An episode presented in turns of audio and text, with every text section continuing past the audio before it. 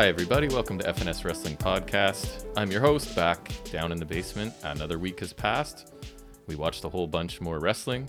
I've got my co host and teenage son, Jack, with me. Say hello. Hi. Hi. Drinking your hot chocolate seems to be your new routine. Yeah, For- until I got my booster juice. Oh, right. There is booster juice apparently on its way. Your mother's out at a bank appointment. Ah, Fun stuff. to suck. She texted me to say it's going to take forever because there's only like one manager in the place and she keeps having to leave to go deal with other stuff. So she's Oh, she might be a nice. while, but anyways. You know, 81 is one more than 80. Not a lot of people know that. That is a fact. I mean, I, I'm not, I haven't fact checked it, but I'm fairly confident that the math checks out on that Okay, one. Yeah, thanks. So another week has passed. I'm feeling a little bit better. Still not super mobile, but oh, right. I, yeah, that, that's still a thing. thing. the pain has sort of leveled out and is just at a constant level throughout the day instead of spiking up and down. So I guess that's an improvement. I can at least comfortably sit still and chat for a couple hours about the week that was in wrestling. You had another lazy week because still exams, which have been canceled where we live. So you were still home, just kind of hanging out, Except doing for one day. doing your thing. Oh yeah, you went back for one day where you had like it's weird because you. I, long story short, there was this day even though report card marks are in, everything's done. They still had this one dangling regular quote unquote school day, right? So you had to go in, but almost nobody was there, right? You were saying. Yeah, it, it was weird. So, uh, anything else you wanted to chat about? What's new in your life this week, even though you barely Um, left the house? I'm almost done the X Men timeline. I, I've been slacking. I haven't watched X Men movie since Tuesday. How dare you? Um, I have to watch. I still have to watch the Wolverine. You say you like Marvel, but I don't see it. And I think both Deadpool movies, and then Nice. also New Mutants, which I haven't really heard of. And we've been uh, watching Boba every week. Oh, oh my god, Quite- it was so good. Quite enjoying it, right? Can I can I can we put a spoiler warning for Star Wars people? Um, I would like to touch on it quick. Uh, okay, go ahead. If Okay, you're worried spoiler about warning for people right, go ahead. for. Book of Boba Fett. But yeah, it was really good. Um, cause I I mean I heard a bunch of stuff about like Luke and Grogu being in it, and they Yep. were in it. Um, they apparently they hired some, I think a de aging guy or whatever, like a different guy from Mandalorian. So that's why Luke looked like a lot better. I think like he looked like pretty much like well, normal. if you didn't know, Hamill. you wouldn't know. I think, right? Like, exactly. Yeah, I would say. Um, but I thought that was really good, and then I did not expect Cad Bane at all. I, I was Yeah, that was a cool- he cool was so touch. cool. Yeah. Um, I don't know. You, I don't know. Have you watched uh, Clone Wars? Because dude, that guy is uh, I've only seen bits and pieces when you were watching it, sort of is. thing. Oh my god. Yeah. If you watch Clone Wars, you you'd know. If you knew, you'd know. He does look a bit cartoony, but It's what can he, you do? He looks like a little like paler and puffier, but but I did watch a video where it's like he's like seventy one, which is like super old for his peeps. Species, yeah. Yeah, uh, once you get past your 69th birthday, Yeah. you're considered elderly. So Ha ha ha. cool. Nice. but Uh, yeah, so that was that was really it was definitely the best one yet. And also we discovered Cobb Vanth is Danny Cordray. That is correct. Yeah, From same guy. from The Office, which yeah, was, as we were watching, you were like, you uh, I why did you look who, up who it was? I can't remember. You were like you wanted to look up who it was, or because I was pretty sure it was the same, were and before I told you, I wanted to make sure it was Right. I was correct. yeah, and it was the same guy. I was just like, I and now I see it, and I'm just like, how did I not notice that? Well, because um, the the co-host of the other podcast I'm doing um, made reference to a movie, which I guess I can say at this point. So if you'd like to hear me talk about other things other than wrestling, I'm doing a a podcast with a new friend I've sort of made. Um, actually started talking to him on just through the comments in YouTube because he has a audio review channel. So I was getting some advice starting this podcast and he kind of put out an idea, wanted to start a new podcast, was looking for ideas, and I sort of half jokingly pitched, well, what if a Canadian and an American just sort of sat down and formed a friendship over talking through a podcast? So if anyone's interested, it's called An American and a Canadian Walked Into a Podcast, and we just, I think we recorded our fourth episode last night that should be up and published in a day or two, I guess. so you're so a podcast tycoon. no, it's just it's really fun. I'm just making a new friend. We basically just kind of text a little bit throughout the week, and then we sit down and without too right, much of a plan, just talk and get Right. to know each other, right? So started out kind of political, comparing the two countries, but we've talked about music and movies and and milk bags. all kinds of milk bags. Yes, that made his life last night. The fact that Canadians buy milk in bags. So I actually had to text your mother to bring down a bag because we were doing it over video chat basically, Right. right? So he was just thought that was hilarious that we have milk in bags and that then you need to buy a separate like pitcher for to hold the milk bags. so anyways, but yeah, if you'd like to check that out, we'd appreciate it. They're Yeah. was one episode that sounds terrible because it was my fault. I thought I was using my microphone, but somehow it had just been my laptop microphone bypassed it, so it sounds awful. I was Yeah, embarrassed. I felt. I felt really bad for Bark because he had to try and fix it up as best he could. But we figured things out since then. So love if you go check that out. But anyways, anything else you wanted to talk talk about in this banter segment? Um, Are you bantered out?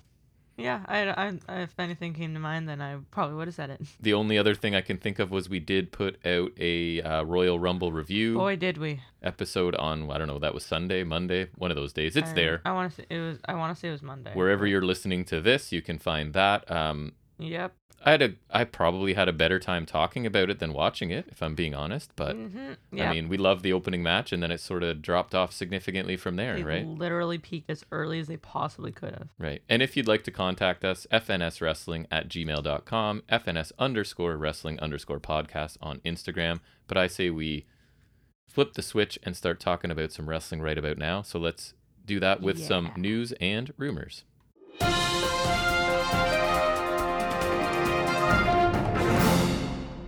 Now you said you've got quite a bit of news this week, yeah? I do indeed. Um, mm, some things are related, and I also have a lot to say about certain things. I bet you do. But I'll still start out with the ratings, um, which Tuesday's live edition of NXT 2.0 drew 619,000 viewers, which is Six million viewers. You meant no, right? not quite. Uh, 619,000, up 4.38%, earned a 0.13 in the 18 to 49 demographic, which is down 7.14%. So it seems to be like these are kind of the normal numbers, give or take a little bit, right? Since they've started in the 2.0 era. So it seems like this is where they've sort of settled in. And so I'm pretty sure that I heard. Um, so you remember back when NXT was trying to compete head to head with Dynamite and got crushed pretty badly? Yep. So now apparently. and that, that was good NXT to think. It was. From what I saw, um, Rampage is actually getting higher ratings than NXT 2.0. Of course it is. So uh, that's kind That- of and they're in a pretty bad time slot. Right. Um, so Wednesday's live Dynamite drew 954,000 viewers, down 13.27%, earned a 0.35 in the key demo, which is down 14.63. So this is the lowest viewership and lowest key demo rating of the year so far. Not that I mean we're not very far into it, obviously, um, but the lowest since the December fifteenth winter is coming. So I would imagine AEW is going to be a little surprised by that because this was the payoff, right, to the extensive build for MJF Punk, which I think they thought would probably draw. I think it should have too. And not that it's like terrible numbers; they're still right around a million viewers. But I, I would imagine they would hope it would No, have been over I, I for would probably expect that too. because that's like a pay per view quality main event that No, they've been sure. investing a ton of time for weeks, right? Yeah, they could totally stick that on pay per view if they wanted to. Right. I mean, they, they would have to wait longer, but they could have. right. So what do you have for us? Um, so they have so obviously Elimination Chamber is going to be in Saudi Arabia. Thankfully, Of not course. WrestleMania Chamber. So there's that. Right. Um, so there they did announce that Lashley would defend the WWE title in a chamber match, of course, Mhm. and qualifiers and other methods were used to find participants. Um, so he'll be defending against AJ Styles, Austin Theory, Matt Riddle, and Seth Rollins. And yes, this is Seth Rollins' consolation prize for that epic opener. Gee, I wonder who's gonna win. Right.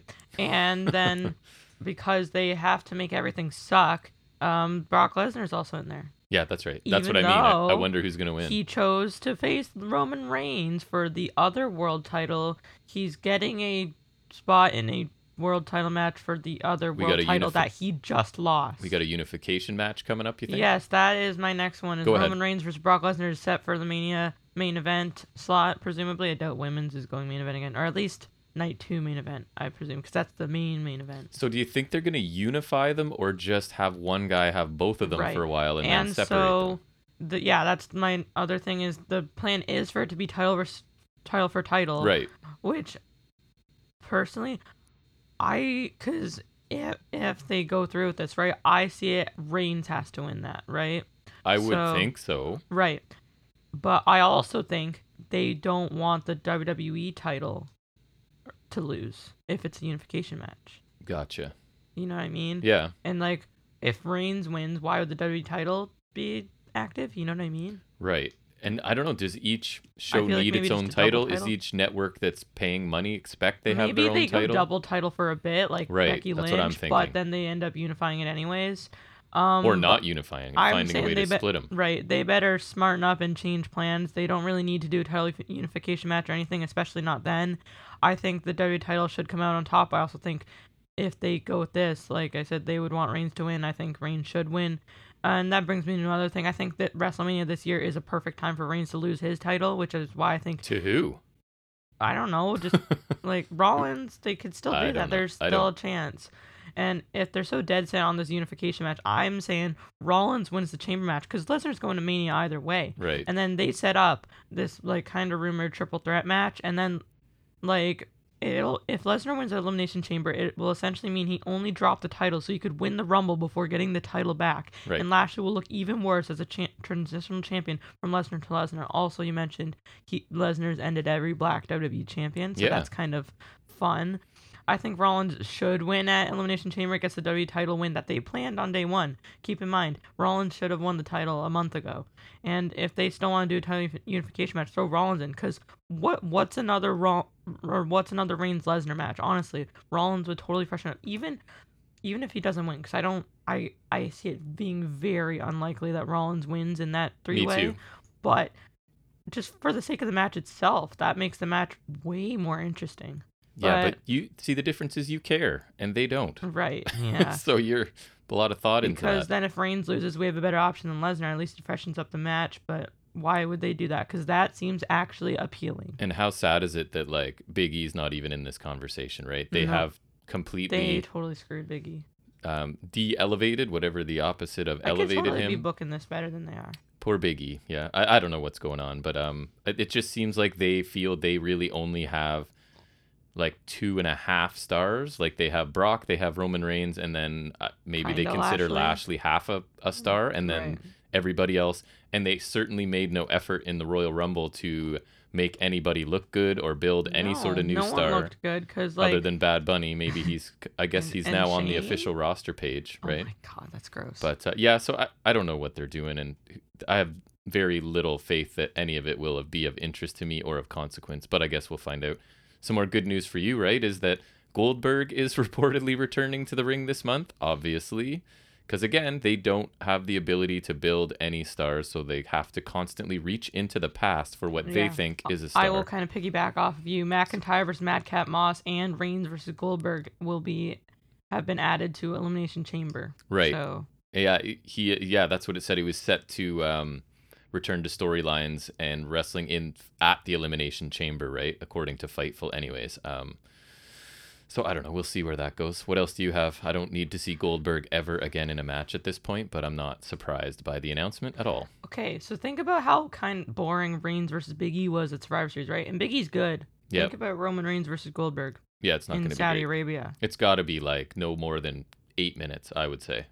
Yeah, Five would be nice. It's gonna be like the match to suck of all matches. Like it's just gonna be so bad. But their hope is people in Saudi Arabia recognize him, and that's all they care about. Um, and so I thought I was thinking that Nick Khan suggested they may possibly up the number of events in Saudi Arabia. Yes, I hate that they put Elimination Chamber in Saudi Arabia is it- because it? makes me want to watch at least a bit of the show because chamber matches are cool. I think they said they make like fifty million dollars per event, Jesus.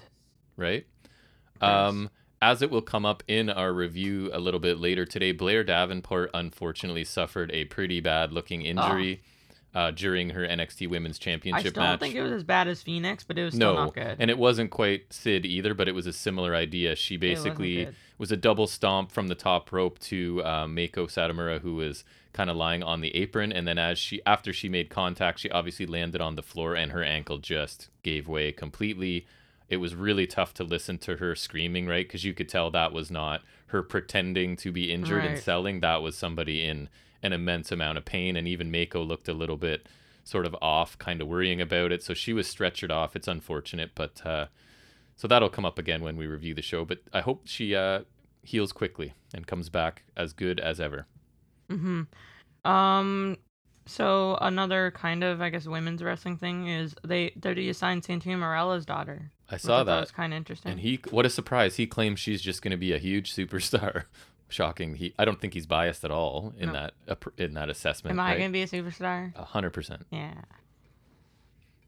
Um, what so I mean, second generation star, right? They They love that. They, They love it. They do love that. Um, so what do I have here? No surprise, uh, WWE morale is said to be at basically an all-time low for many wrestlers in the company. I would say outside of like three or four wrestlers in the company, how could anyone else be happy, right? Reportedly ranges from talents who are rarely on TV to those who are regularly in the main events. From new names to veteran talents, all experience a decrease in the morale in the locker room. So one longtime You kind of talent. have to after a Rumble show like that. Right. One longtime talent reportedly said they feel like nothing matters outside of maybe four people, which I think is not wrong, right? Yeah, that seems pretty see. accurate. Reigns, Lesnar, Goldberg, Edge. And then several other main roster talents pointed to issues with continuity and nobody else really being designed to do anything. Like you start a story, it just kind of fades away, or else there's really nothing going Even the main event you. scene has been really all over the Yes. place in like the li- literally just the past month. Like Lesnar's here, Lesnar's there, Rollins is here, Rollins is there, Reigns is out, Reigns is back. Yeah. Like uh, just so much. and also said that a lot of the wrestlers feel like they don't really have a voice and that the only option don't. they, have is they're like reduced to making pleas on social media, right? Like sending out little tweets about or liking other people's tweets about what is the point of saying there anymore? I, I don't I wouldn't, but I guess like I don't know. Owens and Zayn just signed, right? So some people It's Seem to be happy enough.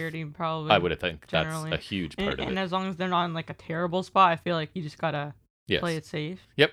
I mean, I feel like they could probably ask for their release if they really want to, and then get ignored for a bit, but then eventually get it granted in the next round of budget cuts. I heard rumors of um, Io Shirai's release. Can you imagine? I'm actually okay with that. Me too. Oh, I'd love it. I just think like, wow. Like to me for a while she was. I was considering her the best wrestler in the world. Like regardless of gender, she's unbelievable. And then they just don't know how to. Anyways, yeah, we're beating a dead horse. They don't know what they're doing. They don't want to build stars. They I'll don't care. that dead horse for the rest of my life. They got their money up front. They don't really care anymore. Yeah. Um, what else do you have? Yeah, there's no reason to try anymore. Um, WWE personnel have warned Tony Khan not to sign Shane McMahon. No, duh. Well, yeah, the whole Shane McMahon thing, right? So what was that? That basically Like he he's was been like, released, quote unquote. Yeah, and when there was plans for him to have a main roster run, feud with Rollins, Mania match with Rollins, poor Seth Rollins. And apparently he was using his uh, position to sort of manipulate how things were going to go in the Royal Rumble and changing And he things. was going to be in the chamber match actually. and he was deciding who he wanted to interact with. And what did it was it that I read to you that the the only person he was willing to really sell for was was Lesnar and was there anyone else? Maybe I just Les. just Lesnar. Of course, it's Lesnar. So I, I don't know. This I'm a little bit suspicious. I feel like this I'm not saying it's not true, but I think there's a chance that it's not. I feel like there's a chance that related to that whole low morale issue that this guy they've kind of found a scapegoat, right? Uh, I don't know, it could be wrong, but like he's the son of the owner and he's for he's being released or whatever. I don't know. It all seems a little bit suspicious and convenient to me that as people are at an all-time low in terms of how they feel about the company that this may be a scapegoat, right? And that Shane is a willing participant in this. Sort of like, sure, you got to blame someone for everything sucking true. And whatever. So I don't know. We'll see. I I'm gonna predict he's back pretty quickly, but I could be wrong. I also look the conspiracy. I like why the don't idea. they? Why don't they pull the Corbin card? And since things are bad in WWE right now, just blame Sonya Deville and Adam Pearce. Eh, right, exactly. and and because, you know, all this main roster stuff, everyone's unhappy, nothing's really good. You would assume, of course, that the WWE financial report didn't go well, right? Yeah, it, must be like an all-time low. Yeah. Oh, wait, it's the exact opposite of that. So Oh, really? The full report, obviously, for 2021 is now out. So their revenue increased 12% to 1.095 billion with a B, which is the highest in the company's history. So despite massive layoffs, really low ratings, probably the lowest morale among talent ever ever, they are recording record profits, which all just leads me back to what I say. They don't really care because they don't really need to, right? They can have the worst of everything they've ever had and make more money than they ever had. And that's the bottom line. So why would they ever change anything? They don't need to change anything, right? Exactly. Because So- Stone Cold said so. Exactly. So I don't know. I don't have anything else. Um, WWE is awful, and I feel bad about supporting the company in any way at this point. So I don't know. Anything else you have? Um, so Isaiah Kassidy's in a Revolution ladder match qualifier on Dynamite next week, and um, Tony Khan has said that he'll be facing an AEW debutant who will be signing a contract as well, and he's teasing a lot of like oh, uh, Forbidden Door possibilities, Yes. and like um, whether or not it's a company AEW is on good terms with, even if it's someone from a company that's open for business.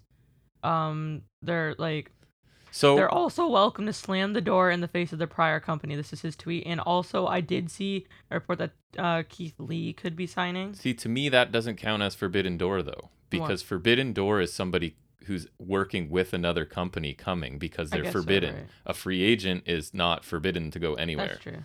But I feel like that's most likely is somebody from that round because that all the people that I, got I'm re- thinking Keith Lee because I, I saw Meltzer report that he's might be in talks with them. right. So all of the people that were released when Keith Lee was are now free. Right, their 90 day or whatever is up. I would like to say that I do believe uh, Taylor Rust is still available. Nice. But again, to me, that's not Forbidden Door because they're not forbidden. They are Well, free yeah, agents. ROH They're literally, done, right? literally the opposite of that. They can go Right. wherever they want at Mhm. this point. I think Keith Lee would be nice, For or sure. um, Taylor Rust, or I Taylor forget who else was re- released in that round, but I honestly forget. I'm they're all available. Just thinking of Taylor Rust right now. uh, anything else? Um, yeah, I think I have like a little bit. Go ahead. I'm done. So you, it's all Um, you. I'll drink some water. Rousey versus Charlotte Flair at Mania. Yay. Yay! And I heard a little bit of the Rousey promo on Rousey's not good at promos. Raw. It was awful, Yeah. and the crowd noise that they piped in was ridiculous. Yeah, I saw like a clip of NXT and like literally the hard cam side is completely open, so it makes it even weirder when they pipe in noise because it's just like half and uh, half of it. Honestly, it annoys me enough that if I ever quit watching NXT, that would be one of the contributing factors. Is the fact that like you're treating me like I'm an idiot, and that's the problem. That's what That's one of the main things with WWE in general. I think the Thunderdome has taught Vince, right? Like you can who cares what the crowd reaction is? You can make the crowd reaction and they figured out how to do it. That was like their trial period and now they're sort of fine-tuning this like they can manipulate the situation as much as they want even though you're watching people sitting there not moving, you're hearing people cheer or with NXT, right? There's maybe 200 people in there, but the sound is like there's Yeah, like, they're- thousands I guarantee they're not even fill- filling that venue at full capacity. It's it's And it's ridiculous. small place. It, it makes me really really angry. But Yeah. anyways, And then I saw that there was a Rampage promo from Adam Cole. I didn't actually see it yet, but I did hear about it. He did put Hangman on notice, so that's cool. Yeah, that would I'm be hoping fine. like he attacks Hangman after the the Texas Death Match or something, because I I would love an Adam versus Adam. What are you saying that Lance Archer's not defeating Page for the championship in that match? Are you are I you mean, crazy? He has Lambert now, so I mean, I guess it's Cole versus Archer. Right. Uh, anything else? Uh, nope, that is it. All right. Well, let's wrap up news and rumors and head into talking about some actual action from the week. And we'll start out like we always do, like taking a look at this week's AEW Dynamite.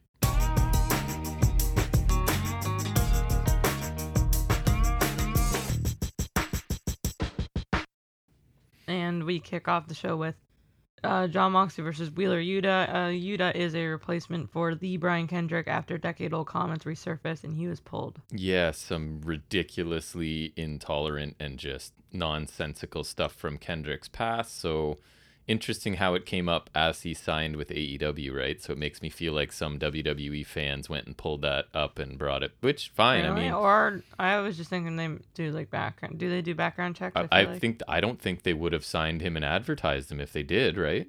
that's true. Like, why would they have gotten to the point where they're promoting him on their show if they'd known about it, right? So, Right. again, he made his bed so he can lie in it. I think he's a talented in ring performer and kind of cool, but reading those comments, not definitely not cool. So, anyways, we get Yuta instead, which I thought worked out okay. So, go ahead and talk about Yeah, it. Yeah, I wasn't too thrilled. I was like, oh, Wheeler Yuta, yay. But, um, but yeah. we'll talk about that. And also, he's a to Orange Cassidy and Danhausen. Yeah, so we get right like really early on, there's alternating Let's Go Moxley and Danhausen chants, right? Like, that's nice for Wheeler Yuta. You're the one involved in the match and nobody's talking about you. But, anyways. Danhausen is wildly Um, popular. and it was a fast-paced, pretty competitive opener. Agreed. Um, some notables. There's some holds and counters where Yuta eventually does get the better Mox and hits a drop kick. He flips out of a back suplex on the outside and hits a shotgun drop kick. Um, in the ring, an X-Plex drop by Mox. yeah, is that new to his repertoire? I feel No, no, he's no. done it before. He's done that a bunch of Oh, times. I remember him doing it in WWE a few times. I'm just old and don't remember things. I'm Forgive me. That's why you're he's that's why you're here. I don't have to remember anything because you remember everything. That's how this arrangement That- works. That's our dynamic. Yep. Right. Um, STF by Mox, which eventually kind of like modifies with the straight jacket using Yuta's arms, but then Yuta uses his legs free um to get a rope break. Right. My throat's feeling weird after the hot chocolate. um, an inverted atomic drop and an insecurity by Yuta, followed by a corner splash. Um, the Mox hits like the Dirty Deeds version one on the apron, which is like the headlock driver. Um, so that looked kind of cool. And then he throws Yuta back in the ring, but Yuta hits a crossbody to the outside after a distraction by Danhausen. Um, a cutter by Mox. Uh, Yuta counters a paradigm shift, hits an Olympic slam and a diving splash for two. hmm Then um, later, Mox comes up with rapid elbows to the head and a paradigm shift for the win. Like a vertical paradigm shift on that Yep. one, right? Not like a underhook suplex. Yeah, I I like the pace to this match. I don't think it was super fast, but it was really steady throughout. Each man got a chance to look good. I thought Yuta got this was probably my favorite Yuta match in um, AEW. I've seen him a bunch in Ring of Honor where he was doing like a decoder gimmick. Uh, a little dropkick heavy at the beginning for me, but then I thought he looked really good and he even got the point where he got to successfully counter the paradigm shift, right? So that's a feather in his cap, I think. Mox looks like he's in great shape, a little bit leaner, um, a little bit more fit, and he looked really aggressive and vicious here. I was happy to see if they were gonna have Danhausen there that they didn't overuse him because he could really like kind of divert attention from the match because people are really captivated by Danhausen. So I like that they didn't really overuse him here. And I think considering the discrepancy in the positioning of Yuta and Mox, right, that this was a really entertaining open mat uh, opening match. And I know sometimes I'll say like, you know, Yuta shouldn't have gotten that much against Moxley, but I don't know. I was fine with it here. Um, so I like the match. I guess you're going to talk about the aftermath separately, so I won't get into my thoughts on that, right? Would yep. So I'll cover the aftermath and then I'll I'll go over my stuff. But, Sure. Um. So after the match, Danielson's in the ring. He, they just kind of stare off, which I thought that's where this ended, but I was incorrect. Danielson asks if they want to see them fight, and he says for a long time he wanted to see them fight too. I am almost, I am near 100% positive they definitely have before. Um, I believe you. I I guess can't- not. I guess not Mox and Danielson. I can't but, disagree. Um, he said he wanted to see them fight too for a long time because Mox is different. But since he's come back, we see a new Jon Moxley. He says he's always wanted to test him, and he's watching from where he was as Mox's world champion. I wonder where he was. Hmm. Um, and he says Mox was the best AEW world champion. He says if he had some support, he thinks Mox would still be AEW world champion. Yeah, probably. Then you wouldn't have the Don Callis incident. right. Um, he says that is when you realize him and Mox shouldn't be fighting. They should be fighting together. Twist. Ooh, plot twist. He says every he, he he says he gets everyone loves AEW, but there's no reason why Millennial Cowboy should be AEW World Champion. There's no reason why a guy dressed as a dinosaur should be a tag team champion. So good. There is no reason a guy whose main thing is to vlog should be TNT champion. Yep. He says he and Mox could run the place, get whatever they wanted, whatever titles they wanted. He says they could also, if they wanted to, take young guys like Yuta, who is running with jokes, and take them under their wings. He also name drops guys like Garcia and Lee Moriarty. He says they could train the future pro wrestling together. He says even if they don't um, like him, they like what he's talking about, referring to the fans. He says Mox doesn't have to answer right now, but he wants Mox to think about it think of all the possibilities and the greatness they can create and the legacy he wants to leave. He offers his hand, but he says he knows it's a lot of pressure and asks him to think about it. Yes. And so we end with no resolution Right. to this. like Um, Mox is going to think so about it. I was quite disappointed to say the least when Kendrick had to be replaced by Yuta. I was really looking forward to that, but I think this uh, was still pretty good Me too. and better than I would have expected. Um, pleasantly surprised me. Um, their last match was a straight up squash, if you remember. yes. So I like that they did this differently. I think they struck a nice balance between Yuta getting an offense but Mox looking strong. I think Yuta Bless you. looked pretty good, and I agree. I think this was Yuta's best match. Um, I think the pace of this was really good too. I don't understand why Dan Danhausen was here with the best friends, but he didn't do much, so it was fine. Right. Kind of amusing. Um, Mox's finish was straightforward, and this is great.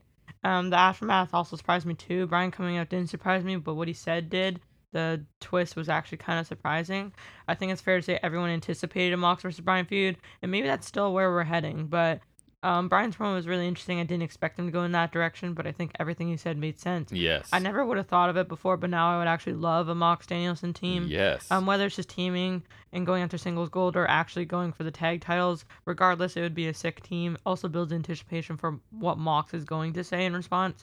But overall, I thought a pretty nice opener and very uh, nice promo from Danielson after the heel. Danielson's very interesting, not because he's he's not like the he's not overly heel, you know, No, it's but subtle. like he's he's kind of struck a great balance. He's amazing. And he's far different from Babyface Danielson or Daniel Bryan. And whether it's like a tag match or they're facing off, I would like to see something with Mox and Danielson at Revolution, which I think is something will happen at least. yeah, I Bryan showing up, um, or Danielson, I guess. It didn't go in the direction I expected either, but I thought it was amazing. I I had already started typing my notes like they were just gonna sort of stare down or share a moment, right? And then he started speaking, and I thought he made an, a really compelling case for a union between the two of them. Uh, made me kind of want to see it, and I like that he sort of took subtle shots at Page and Sammy and um, Luchasaurus as well. I thought I can't believe how much I love Bryan, like heel Bryan Danielson, right? His promos are amazing. And I really like that they left it without Mox making a decision tonight because I want this to linger. I want to think about this alliance possibly well, happening, right? Like, because Mox is Mox, so I think there's. Uh, there's like uh, it's believable he could go either way 'cause- Right. And I love that. And I don't want it to be wrapped up tonight, right? Like, it, I, my fear was that Mox was going to attack him or something, but I would way rather be left not knowing for sure where this is going. I thought. yeah like left hanging so to speak Yes, I thought it was terrific, and I can't believe how good Danielson is. Like he's just he's the best of the best right now for me in the ring, on the mic. Everything he's doing is amazing. I loved it. Mm-hmm. Um. Yeah, that was it was a great way to start the show, and then we get a quick Punk MJF thing. It's it's primarily just highlights and recap of previous promos and segments, also showing Punk's wins over Spears and Wardlow, and it, there's just a bit of a recap of last week's segment as well. Not nothing much here. I thought it was I thought it was a nice little package. It was put together well. I didn't notice anything new, so I didn't really like Me either. I um, literally say put anything about it either. So I think it was just like a nice kind of highlight reel, cutting Yeah. everything of this feud together thus far. yeah, I literally just put Right. recap of Punk MJF. I didn't yeah, have thoughts. basically like a highlight reel of the feud, I guess. yeah, it was. Um, next we get a Brandi Rhodes in ring promo. Yeah, now I know I know what this becomes, but I want to talk about for a sec. Like, what do you think? Like, let's say, like, there's no interruption. What do you think the point of the promo would have been? Let's say there's no interruption. what Brandi's gonna say if nobody shows up? exactly? I have no idea. Like, right? like in kayfabe, what was she Coming out to do? right? Yeah. I can't feasibly see anything. Well, just put herself over and her husband probably, like they always do, right? We're baby faces. Just tout her accomplishments and how great she is, and right. Their, probably. their child. yeah, their child that's gonna end racism or whatever that Yes, promo the, the baby that ended racism. right. Um, yes, but Lambert cuts her off pretty quick and actually gets cheered again, which is that's just very telling. That tells you how much people hate Brandi Rhodes, right? I think especially Brandi. Like I, even when Cody was like babyface and people still like them, I still disliked Brandi. well, Cody does some good things. Brandi does not. like, Brandi no offers offense. nothing. Yes. Lambert says she should know how bad it is to believe her own crap and she has a reality, reality show, but she needs a reality check. He says she can pretend Cody earned a spot in AEW and pretend that chief brand officer is a real title. and then he also calls out her accent when she gets angry and makes a boob job crack. Yes, And I'm he just did. like, I just wrote like Lambert came to play. Uh, he was on fire early on in this. Yes, Um, Lambert says he almost feels like a decent human being next to her, which is so good. so good. Um, Brandi says uh, Page shouldn't be laughing, Ethan Page, because they only hired him to get at Josh Alexander, which is like probably the only thing she said. yeah, that that was was a nice. That was a nice line Yeah. for sure. Um, Brandi keeps talking gets STFU chants from the crowd. Yep. Um, Brandi says things are going pretty good for him, but not as great as the chants go off again. Um, she says it's a little telling that his best fighter got knocked out by Jake Paul. Sure, I can't Reference. that. uh, insert reference here. Yep. Um, she says he should spend less time in and more in American top tits. Yeah. Cool. Um, Lambert says Cody is a lucky man. No. And asks if it's about time her whole family turns heel. nice. A very weak looking slap. I don't know if she was even trying. Right. And Lambert says he has a feeling she's in a fighting mood. And he's not the only one with slapped the crap out of her on his bucket list. And Paige VanZant comes back. Yay. And goes after Brandi as the women's roster comes up to break it up. Yay. Yeah, so I don't think I'm going to enjoy anything that comes out of this interaction because I don't need to see Brandi. I don't need to see a woman coming that's not already in the company when they, in my opinion, struggle to get enough women on TV already, right? So, um, VanZant coming in and taking a spot from other people on the roster, I'm not a fan of. But as a one off, I was very entertained by this. Um, this was the best Lambert I've seen in AEW, and he just eviscerated Rhodes to start this, right? And he was was so awesome. he was really focused and he was really into it. The super hot crowd on this show made it even better. And I asked you in the moment, like, what do you think Brandi was expecting? Did she know she was going to come out here? She had to have known. Is there any chance they placed her next to Lambert, hoping that she would get cheered because everyone She'd have hates to be the Lambert? least self-aware person since Michael Scott. If if like she thinks she's gonna get cheered, even with Dan Lambert, like, come on. So yeah, you and I are very critical of Lambert. We generally don't want him taking up time, but I again, I don't want to see anything that comes out of this, but this actual promo Yeah. of him just destroying her, I can't deny that I really enjoyed it. Well, this was yeah, it was kind of enjoyable, but it was a pretty big waste of time. When just when I thought that American Top Team stuff would a end or b not get any worse. Um, Brandon versus, versus Paige VanZant has to be the most unappealing match I've ever seen in a very long time, and I've seen Sting wrestle on Dynamite multiple times. Uh, Brandi Rhodes' promo was almost entirely bad, but Lambert absolutely came to play, owned her. It was awesome, one of his best promos. Um, Brandi had that one good line with Josh Alexander. Um, I don't want any more of this ever. Sure, Lambert was good here, but that's due in large part to everyone hating Brandi Rhodes. Like I hate Brandi Rhodes, so it was hilarious. But I want American Top Team out of my sights for good. Men of the Year should be a top tag team, not wasting their time here. Also, unless it's just a one-time crack, I would like Alexander there. Oh my goodness, yes. I would even take him in that faction, and then like I don't know, you could keep Men in the Year as a tag team, then Alexander's like mid card or top of the card. Yep, singles he guy. is or fantastic. Scorp I don't know, Scorpio Sky could maybe be a singles guy and then you reform the North Yeah, or something. I don't know. There's a lot you could do with that. for sure. I love him. And to Mm-hmm. give Brandi a little bit of credit, at least she let this happen, right? Like she let this guy come out and just tear her to shreds. She got a couple decent shots off as well, but um, I don't think it was she got, anywhere She got disowned. anywhere near equal. So good for her for being willing to kind of take this in Right. front of a, a crowd Yeah. that's gonna just destroy her as well. Yes, that was awesome. Yep. Um. So next we get HFO backstage. He says Ugh. he's disappointed in Private Party for not bringing home the tag titles. Um. To quote. Because that's a reasonable Right. expectation. To quote Michelle Jones from Spider-Man: No Way Home, expect disappointment and you will never actually be disappointed. hmm I definitely recommend that method in this scenario. hmm Um, he says he heard about Guevara's TNT Open Challenge and wants the title. Um, and Andrade comes in and heard they lost. Um, on Hardy says he knows. He says Cassie will beat Sammy for the title. Yep. Sure. Sammy's reign is off to a good start. I would just like to say. Um, Andrade says um a lot that I couldn't catch, and then at the end he says money talks.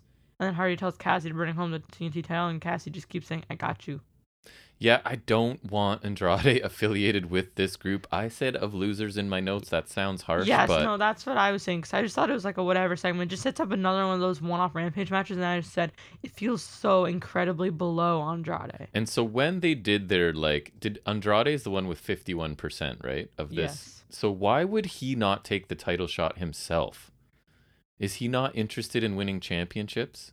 Why is it like one of the underlings going for it? Is he beneath? Not even Hardy. is that title like, beneath don't, him? I don't. I don't want Hardy to, but like not even Hardy's going for it. Like that's where Right. I thought it was going. So I don't understand or like this affiliation. I just am hoping it runs its course as quickly as possible. There has to be something better for Andrade to do. The man is a star. So this like I was loving the show up to this point, right? And then I just thought this felt out of place to me. I don't know Yeah. why it- this it- needs to exist. it's not interesting. It doesn't matter. Like I find I don't care for a lot of the segments that set up rampage matches, but sometimes they're fine. This just it feels so below Andrade. It really does. I don't like it at all. Um, even if he's not going for titles, there's so much like he could just do better things. Yes. Uh, well, and he's not wrestling, right? He's doing these little backstage things and not wrestling. So Yeah, I don't when's the last time he wrestled? Since don't get the going through a flaming table right. or well, He didn't really. Partially. yeah, exactly. Um, next we get that triangle represented by Pac in not Joker Penta. versus the House of Black, which is the Kings of the Black Throne, which I think Now Knights of the Black Throne. yeah, but he said Kings of the Black Throne. The nameplate said Knights of the Black Throne, which I don't like. I think it's probably what what's right was on the nameplate because that takes more effort to do, No, but they've and they would have checked that, right? they said they like it was Kings of the Black Throne before. I know, I think they've Kings of the changed Black it. Throne. I don't. I don't think. I think that's dumb. I, don't- I, like Kings I don't think better. multiple kings make sense. Yes, so but they're both so good. They are kings, and one of them is in fact named Brody King. that's far too much thought into Is that. he anyways. Brody Knight? I Either way is think fine. so. Either way is fine. He is not. They should just be the House of Black, honestly. Like, um, I it, it was a solid TV tag. It, I don't know. I thought it could have been better, but I'll get into that. Um, so Pac is starting, still wearing that blindfold, Yes. and Black goes after him, but Pac repeatedly avoids and then just lights him up with a strike combo, send him out of the ring before moving the blindfold, and then just around his neck for the rest of the match. Yeah, it's like a dog collar for him. Like when you put a bandana on a dog, you know? right. So you're likening Pac to that of a dog with no, a bandana. Pac is my favorite. Love Pac. Uh, Stereo dives on the opposite sides of the ring by Death Triangle, or Death. There's no shape with two sides. Damn. Death line segment, maybe, right? Technically, going back to my elementary school math. Right? You could, or like the Death parallel lines or something. I don't know. Death ray? No, because it has to extend off in one direction if it's a ray, right? Anyways, math, who cares? Death line segment. Um, you like yeah, that? that All right. good. I like that and Death Rhombus. Death, rhombus is amazing. It's so good. Um, a cheap shot by King when Pac is in control. Um, uh, post commercial break hot tag flurry by Penta. A floater or backstabber from the corner by Penta for two on Black. Strike flurry by Black for two. Later on, Pac gets a brainbuster for two with King breaking the pin, then getting us into a strike exchange with Penta. And the finish comes when Penta and Pac are looking for some package power driver dive combo. And but King shoves Pac off the top rope, and the ref is distracted by that. Black sprays mist in Penta's eyes and tags in King hit Dante's Inferno suplex drop power slam for the win. Yeah, one thing that annoyed me was the the very first time uh, Brody King tags in, who we've barely seen wrestle in AEW, they go to a commercial for like his entire first involvement, right? And I don't know about anyone else, but I'm not watching the picture in picture really. So Unless it's like a like a big match where yes, there's like then we will. actual potential for stuff to happen. So I found that annoying because we come back from commercial and he's already tagged out. But overall, I enjoyed the match, but I would have liked to see more Brody King involved. I- I'll never get tired of watching the speed and aggression and just crispness of everything Pac does. Um, all four of these guys are awesome, and this match had some good action, but I definitely think that this combination is capable of better, right? There's other yeah, yeah. levels that I this think group both of can these get teams to. are yeah. Um, so do you think this is the end of this angle, or is it going to continue? Because it doesn't seem like either team has anywhere else to go. I don't know, maybe because there's the mist, right? And Yes. So that that I don't think it's like necessarily like a a decisive end, so to speak. Right. You know what I mean? Like I feel like with like the whole like that'd be like um, when Pac got misted. Like I, I feel like then it's not really over. Right. So I feel like now Penta's also been misted. So like I wonder when Phoenix is back. I don't really know. oh he was gone. I don't know why. I can't imagine. I But no I. I so I, I enjoyed the match, but I, I was hoping for better. I'll say that. Yeah, yeah. Um, I definitely was too. Um, I think the Saw match didn't quite live up to my expectations. Like I said, one of those expectations was Joker Penta because they advertised that, but did not give us that. So I think I will be taking legal action for false advertising of Joker Penta. For sure, can. That is not okay. You you don't advertise Joker Penta unless you're giving me Joker Penta because Joker Penta is different it's called Penta. a bait and switch. Yeah, they, like Kendrick, except worse. Yes. Um, because Joker Penta is different from Penta Penta. Okay, there is a difference. If you say so. Because Pe- Joker Penta is sick. Well, Penta's sick, but Joker Penta's like sick. Sick. know. Um, but jokes aside, uh, I don't think this is bad or anything. I just think it had potential to be much better than this. I would have liked to see more Brody King for one. So I feel like we didn't get much here. And I think the finish worked out, um, but the match should have gotten more time as well. I think that was good for what it was, but should have been better. Also, Dante's Inferno, get a new finisher. Come on. Yeah, those those two guys could definitely come up with so much- something better. like, how is that the best they have? A, It's a, a glorified power slam. Yeah, I'm not a big fan either. Like, are you telling me they won the PWG tag titles with a power slam? Maybe. Is that what they're trying to tell me? It's the 80s. Devastating. Right. Yeah, ask baby boy. Yep. Uh, next we get a promo from Adam Cole with nobody, just Adam Cole. So that's good. All by Um, himself. hmm Cole says he is still undefeated, which is true, and his re- record reflects that. He says Cassidy didn't beat him, and it was a fluke, and his record reflects that. All factual statements. Yeah. Um, he says he still doesn't get the respect he deserves, and we will see a new Adam Cole who takes what he wants, and he will hurt Evil Uno on Rampage. Insert name of random Rampage opponent here, and everyone will see what he wants, which was in fact a fa- another factual statement. I thought really good intensity by a guy who's always just believable in his promos, whatever style he wants to do. So this is the logical play for him here, right? And that's why I imagine it was um, an unsanctioned match, is because Orange Cassidy can get a quality win. Cole technically doesn't get a loss, right? And of course, heel Adam Cole is going to dwell on that and remind us of that, that his record is still perfect. So all of it made sense here. It was a pretty short promo, but a strong one because it's Adam Cole. And I'm also fine with him getting back on the winning track against Evil Uno because that'll probably be an entertaining match, right? So obviously Uno's not winning, so that makes sense too. Yeah, I thought this was logical and well done. hmm Um, yeah, I thought it was a quick promo from Cole. It set someone a bit of a new direction, but like again, not like character shifting, which is my thing. Like I don't like when it's just like a random character shifting promo. I I like that it's just like kind of like refocusing him, right? Yep. Which I think it did, and him versus Page is money. He said That's- exactly what you would expect his character to say, and he said it well. I think they have enough time to set up Cole versus Hangman for Revolution, which is just that would be amazing. But Cole loses, unfortunately, probably. Yes, but, But that's that's, okay. the one time I'm okay with him losing Yep. because it's Hangman. It is. Hangman is also an Adam and also a cool boy. So He is a cool boy. Next we get our women's match of the week. Mm-hmm. I am not joking. Uh, Ruby Soho versus Nyla Rose because Nyla Rose was bitter about a tournament, which was a little while ago. Actually, it feels like that was long ago. Actually, for some reason, um, you, the tournament it just feels like it does was feel a long time ago. you know, like for example, like um Rosa Martinez had their Rampage match, which apparently had a DQ finish, um like and that stemmed from the tournament, which felt like a while ago. You Yeah, know what I mean? Like really the did. Daly's Place show. But I'm again, sure- when you're only dealing with the women like once on a show, it I takes a so, while to right? get back That's around true. to everything. it's like um like um a show like UK. If you only get on like once every week or every couple weeks, like takes a while. Like, exactly. Like the tag tournament they've kind of been doing, right? right. Like, It's taken a long time. for three matches. yes, Which exactly. you, you could have done in two shows if they really wanted to. Yep. Like legit. But um I thought it was a fine match for the women's match of the week. Um notables, uh Rose blocks a sunset flip but misses a leg drop, takes a PK from Soho. Later on, Samoan drop by Rose for two. Uh, Death Valley Driver later on for two. Uh, fireman's carry face first, drop on the apron by Soho. I don't know, like she just like kind of has Rose in a fireman's carry and then just drops her face first on the apron. hmm Um, spine buster on the outside by Rose, which is pretty nice. Soho looks for Frankenstein, but nearly takes an avalanche. Beast bomb, but avoids it. A swanton bomb to the spine by Rose, and a beast bomb for the win.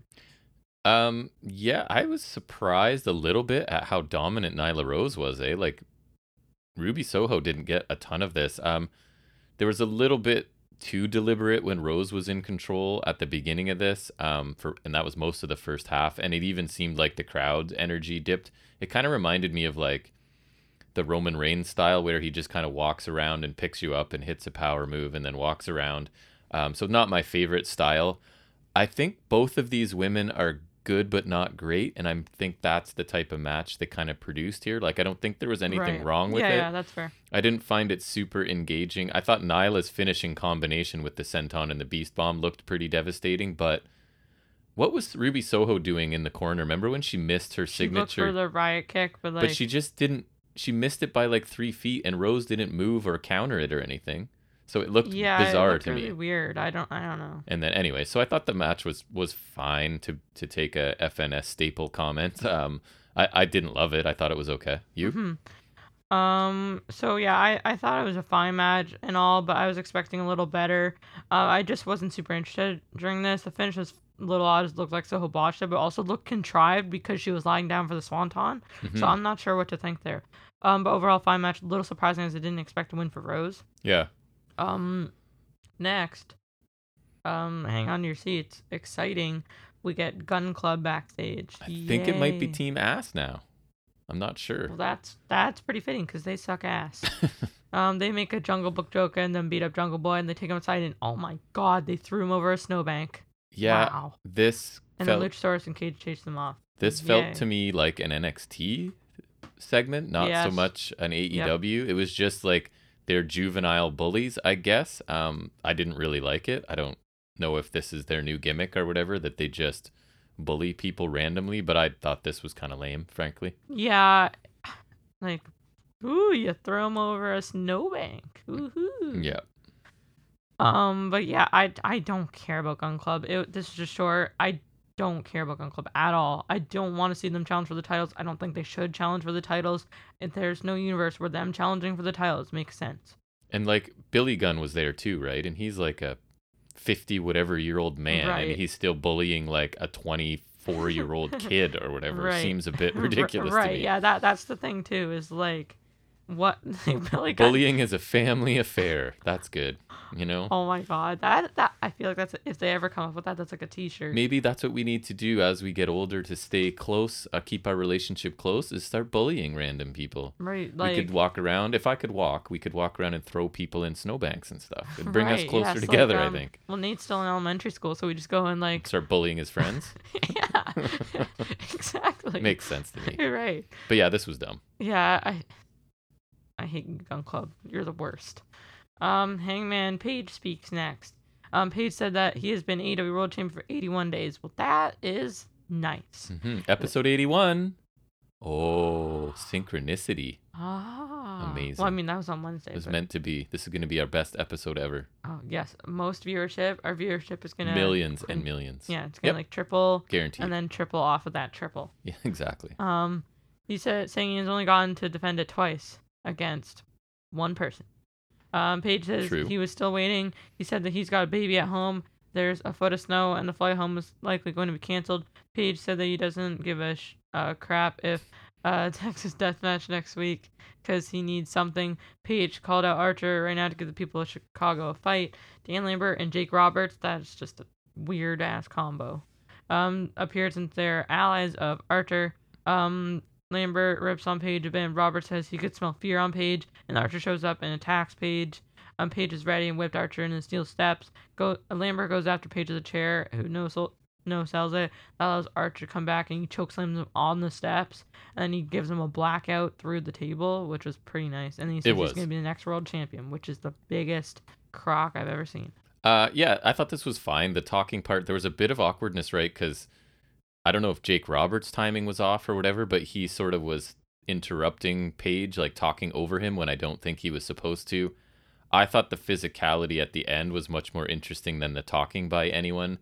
And I mean, at the end of the day, it doesn't really matter because I think we would agree there's no universe where Lance Archer is winning this match, right? Especially not from Hangman Page in the beginning stages of his title run. But at least the attack um, of Page did look Again, vicious. I think it looked cool because the one on the chair was cool. The It one on the on through the table was cool. Like, like this did way more for Archer than the match he had a couple weeks ago for me, right? Um, mhm. but again, why are we getting multiple doses of Lambert? Um, I think that's two weeks in a row now with multiple Lambert. yeah, he's sightings. kind of been involved in multiple things. I personally, I don't see him. Has there been any explanation offered as to why he's right? Nothing. no, Why he's, with Archer? He's not right? very prominent in this. I feel like he's not an important part of this feud. So, like, I I feel like he should be removed from this one. And if he has to be here, go with the other one. Because at first it was like, okay, maybe it's because Jake's not there, so he's the mouthpiece. Jake's but there. Jake's there, so now I really don't understand, and yeah, we've I been don't given get it. given no explanation. But whatever. Um, I thought it was a solid segment. Promos from Hangman, Lambert, and Roberts were all fine. Not the best work from anyone, in my opinion.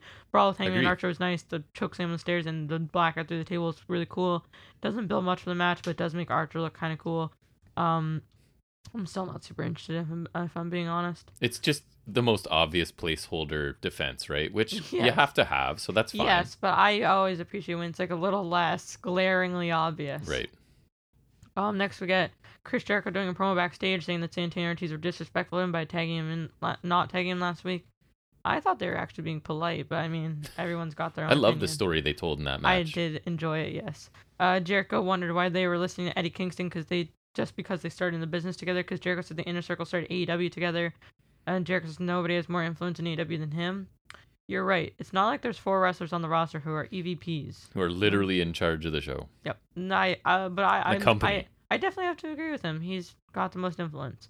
Uh, Jericho said he's asking Santana Ortiz to be part of a full inner circle team meeting in the ring, but then he says, "No, I'm demanding it because I have more influence than anyone, Mhm. and I'm Chris Jericho, and that attendance is mandatory, like Tuesday for me, except this would probably be matter more." Right. Um, I thought he was fine. Here he's a little more serious, right? Not so many of the lame jokes. Only one I think about Kylie Jenner at some point, but I think it's kind of funny that he's referring to himself as an influencer, right? As a what is he, 50 years old? Right. Like that word now has a different meaning than, you know what I mean, than Right. what he's using it for, I think. So I found that a little bit awkward. Um I fear the inner circle will get too much time in that segment next week. I don't know how much of it I need to see, but if the end result is getting Santana and Ortiz away from Jericho and on to something else, then I'm all for it. But yeah, I thought this was okay. Like I don't know, I'm kind of fatigued with Jericho. I think you are as well. So I don't if this wasn't super long and he wasn't super silly about it, so I thought it was okay. Yeah, I thought it was fine. I think it's it was like a logical follow up from uh, last week, which is good. And I mean, I feel like they remember when they did like what's the word for the when you're preparing for war? They had like the segment before the blood and guts. What oh was it? yeah, I forget. The, Uh, it'll come to me at some um, point. But anyways, uh, I, I don't remember. Me either. but, um, I- was some sort. I, I really wish I knew right now. It's like one of those things like, um, it'll come to you later. Don't worry. I, I, I Power really through. Yeah.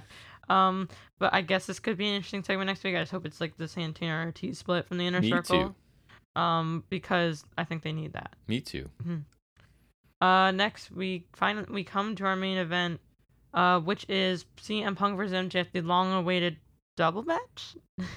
Long awaited Right. what? long-awaited double match. Oh right. I see what you're saying. I get you. Kinda, yeah. hmm Um, in a long epic is what I described It it, was. As. Um, P- MJF's wearing white, and um, all I'm gonna say is those be winning colors Yeah, they are. or color. Ask Seth Rollins. It's winning all colors. Isn't white made up of all colors? Are we really? Technically. is it? I think Is that is so. that the thing? I think so. I don't know. I don't know. I, I, I that's like one of those things like they say in art. And As I a just- colorblind person, I probably shouldn't comment too much on colors. Right. Yeah. And that's one of those things like in art or whatever, and like in school that they say that I just I forget. You know what I mean? Like it's like I just don't care.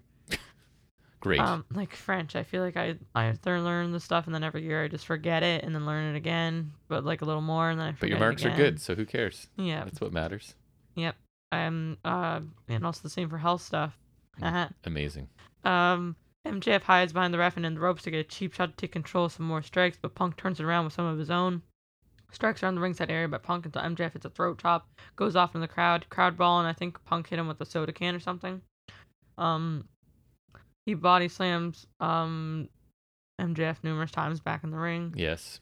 Uh, Punk charges in the corner and hits hard off the ring post shoulder first, which I thought was, looked pretty good. It did. went- it sounded good too. he went pretty out of the ring. Yep. I'm hiccuping. Damn it. You are. Okay. Uh, MJF is working on Punk's arm um both a top to top turnbuckle after the break, but gets shoved off and hit with a diving crossbody from Punk. Corner rising knee followed by the bulldog by Punk. A body slam on the apron. That's the hardest part of the ring. Yes, it was after MJF rolled out of the ring to avoid a GTS, the hardest part of the ring. Yes, they call it the Pepsi twist, but I don't like that. So a hammerlock lariat by Punk. Okay. Um, I remember Ariya Daivari doing that. hmm Um, so that's cool. Um, MJF uses tape under a sleeper hold to cheat and choke out Punk, which he does, and MJF thinks he has won. But then the ref sees the tape, so the match is restarted or resumed. And I just because you see the tape, you immediately know that it was used to choke him. I don't know. I mean, I'm getting pretty nitpicky, but like just because there's tape Yeah. there, you know. um, Punk makes a comeback and hits crowd punches in the corner. Suicide dive by Punk. Uh, double foot stomp to the arm by MJF. Tequila sunrise looking submission, but um, Punk eventually gets out. A kind of nice poison rana by Punk, kind of folded himself too. I don't remember if I've Um, seen him do one before, but know. it looked good. Yeah, it was pretty Yep. nice. Um, MJF fakes being hurt and hits some chop blocks to Punk's bad leg. Punk hits the corner high knee and looks for the bulldog, but MJF bites his hand and the head. Atop the turnbuckles, Punk gets payback by doing the same, and then hits a Pepsi plunge. I mean, an avalanche pedigree. right. no, but he hits the Pepsi plunge, at retro CM, vintage CM Punk. Vintage CM Punk. Yes. Uh, Punk counters a tombstone, looks to hit one of his own, but MJF gets a roll up for two. Then Punk comes back with the roundhouse and an elbow for two. um, Punk or Wardlow comes out and stares down Punk, and he did end up sneaking the Dynamite ring. which ring I didn't notice in MJF. real time. Yeah, Um, back in the ring, MJF does get the ring shot for the win. yeah, I didn't notice the ring transferring uh, in real time, but they made sure they replayed it to show us. Uh, it was an excellent match. I think both men did a really good job of selling injuries and exhaustion kind of along the way. As usual, MJF, just being the brilliant heel that he is, took a million shortcuts. It even seemed like one of them worked, right? The choking with the tape, unless obviously if you noticed how much time was left in the show, you knew that that wasn't the actual finish. I think the right man won this match for sure because I think MJF is the guy you're building to defeat Hangman if it were me, right? That's Right. that's where I'm going with this. Wardlow's brief involvement involvement can further the story he has with MJF and Wardlow, which I think might be what MJF moves on to next, right? It seems like they're about ready to pull the trigger on Wardlow MJF. I think Um, that's MJF's like placeholder until Hangman or something. Yeah, I can't help but compare this to MJF Darby Allin, which I loved so much, and I don't think this Punk match was as good, but definitely main event worthy. They delivered a, just an epic match, right? Really lengthy, really good. I don't. I wouldn't say there was a ton of spots that I'll remember. You know what I mean? Um, Maybe Pepsi plunge because he doesn't do that a lot. true. I guess I think so. it was like yeah, it was like I think it's generally good, but that's like one of the things I'm like, I feel like sometimes like Cody Guevara that had like n- like super notable Much preferred spots, that. right? Yep. And like or like Hangman Danielson is really long, but then there's I feel like a couple things you could point to that are like that match. You know what I mean? I think I think this was still like really good, Me too. especially like strong sure for, a was. Dynamite main event. Yep. Um, but like I agree. I don't think there's any like I'm not not to say like signature spots, but like defining spots Right. for the match. Right? There are some notable ones like a Poison Rana and a Pepsi Plunge, but like I don't think that's like gonna define the match. Right, like I'll always remember if someone says Allin MJF, I'll be like, "Ooh, I love that match," or if they're like Omega headlock Page, thing. I'll be like, "Oh, I love that match." But this one, I might not remember that. I still think it was probably an excellent match, but um, not at the level of some we've seen from Dynamite. For But sure. a very good main event could have been on a pay per view, no problem. I'm not Yep. trying to make it sound like it wasn't good because it definitely was. Yeah. Um, I thought it was a pretty nice main event, especially for Dynamite. One of the best recent Dynamite main events. Certainly my favorite since Jurassic Express Lucha Bros, and also the week before that, UE versus Best Friends. Um, I think they worked it well, and pacing and whatnot was how I would expect their match to go. I liked MJF continuously working the arm that Punk hit into the ring post, and then played Possum to attack his knee and then work that too. Um, which kind of played into Punk not capitalizing Exactly. on the Pepsi plunge, so I think that was kind of cool. Yes, really Punk good had selling. some good stuff too, hitting some usually solid offense, but busting out some older ones like a Hammerlock Lariat and the Pepsi Plunge, even hitting a Poison Rana, which might be new for him. And while I'm never really a fan of the false finish trope in wrestling, I think this one was fine. Considering how much MJF cheats, I don't mind him getting caught for once. Um, I like them teasing Wardlow's split from MJF, and then he sneakily assisted MJF for, in winning for real. Again, by nefarious means, but the usual ring shot. Um, I assume this means MJF bagging a ton about the win and not crediting Wardlow by um also making him qualify for the ladder match. So that'll kind of keep furthering the storyline. So I think this was a big kind of part of just furthering the Wardlow storyline. I think so too. Um, I would also like to say I think they made the right call having MJF win. Punk staying undefeated this far has been good. It's made sense. It hasn't hurt anyone. But MJF is a rising star, and like you said, the person they should probably build to beat Hangman, and he benefits a lot from a win like this. And in and in uh, Punk's hometown too, right?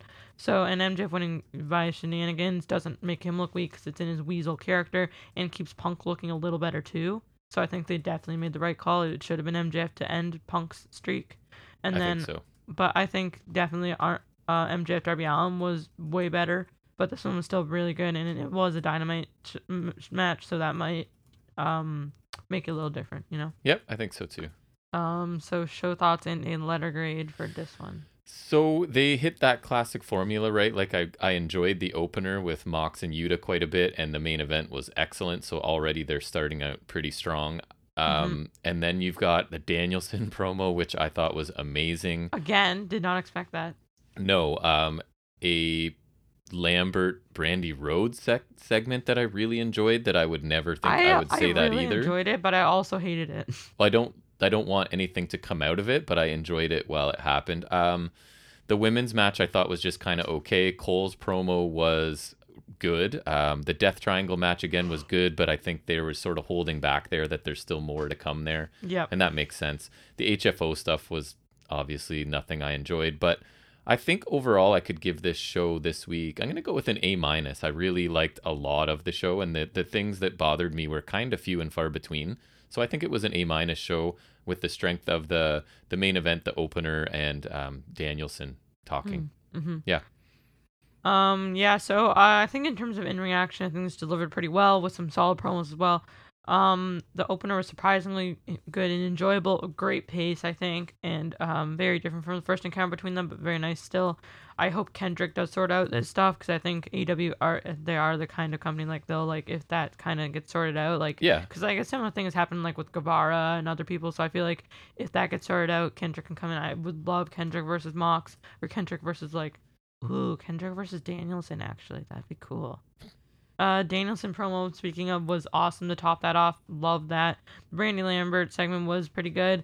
A mixed bag because I did not enjoy Brandi that much, but Lambert just he ended up looking great as a It result because I looking into it. her because I hate her. Oh. uh, I did not care about the little HFO segment. Uh, House of Black vs. Death Triangle was solid, but they're kind of holding back, like you said. Cole's promo was good. Rose Soho was fine at best. Could have been better, I think. Agree. Uh, didn't care for Gun Club. They shouldn't be in a title program. Hangman Archer segment was solid. Uh, and the Black After the Table was really cool. Um, the Jericho promo was fine. Sets up a segment next week. And the main event was a long one, but a good one. I think it was a generally really enjoyable show. I'd give it like a high B plus. I don't think it can quite fit into the Yeah, A that's. I think that's fair. it's bordering on it for me. Yep, good. Uh, yeah, pretty enjoyable uh, AEW Dynamite, which will contrast with some NXT 2.0 a little bit oh later boy, on. will it! But before we get to any NXT talk, we're going to take a little detour into the world of trivia in a segment we always call Off the Top of His Head.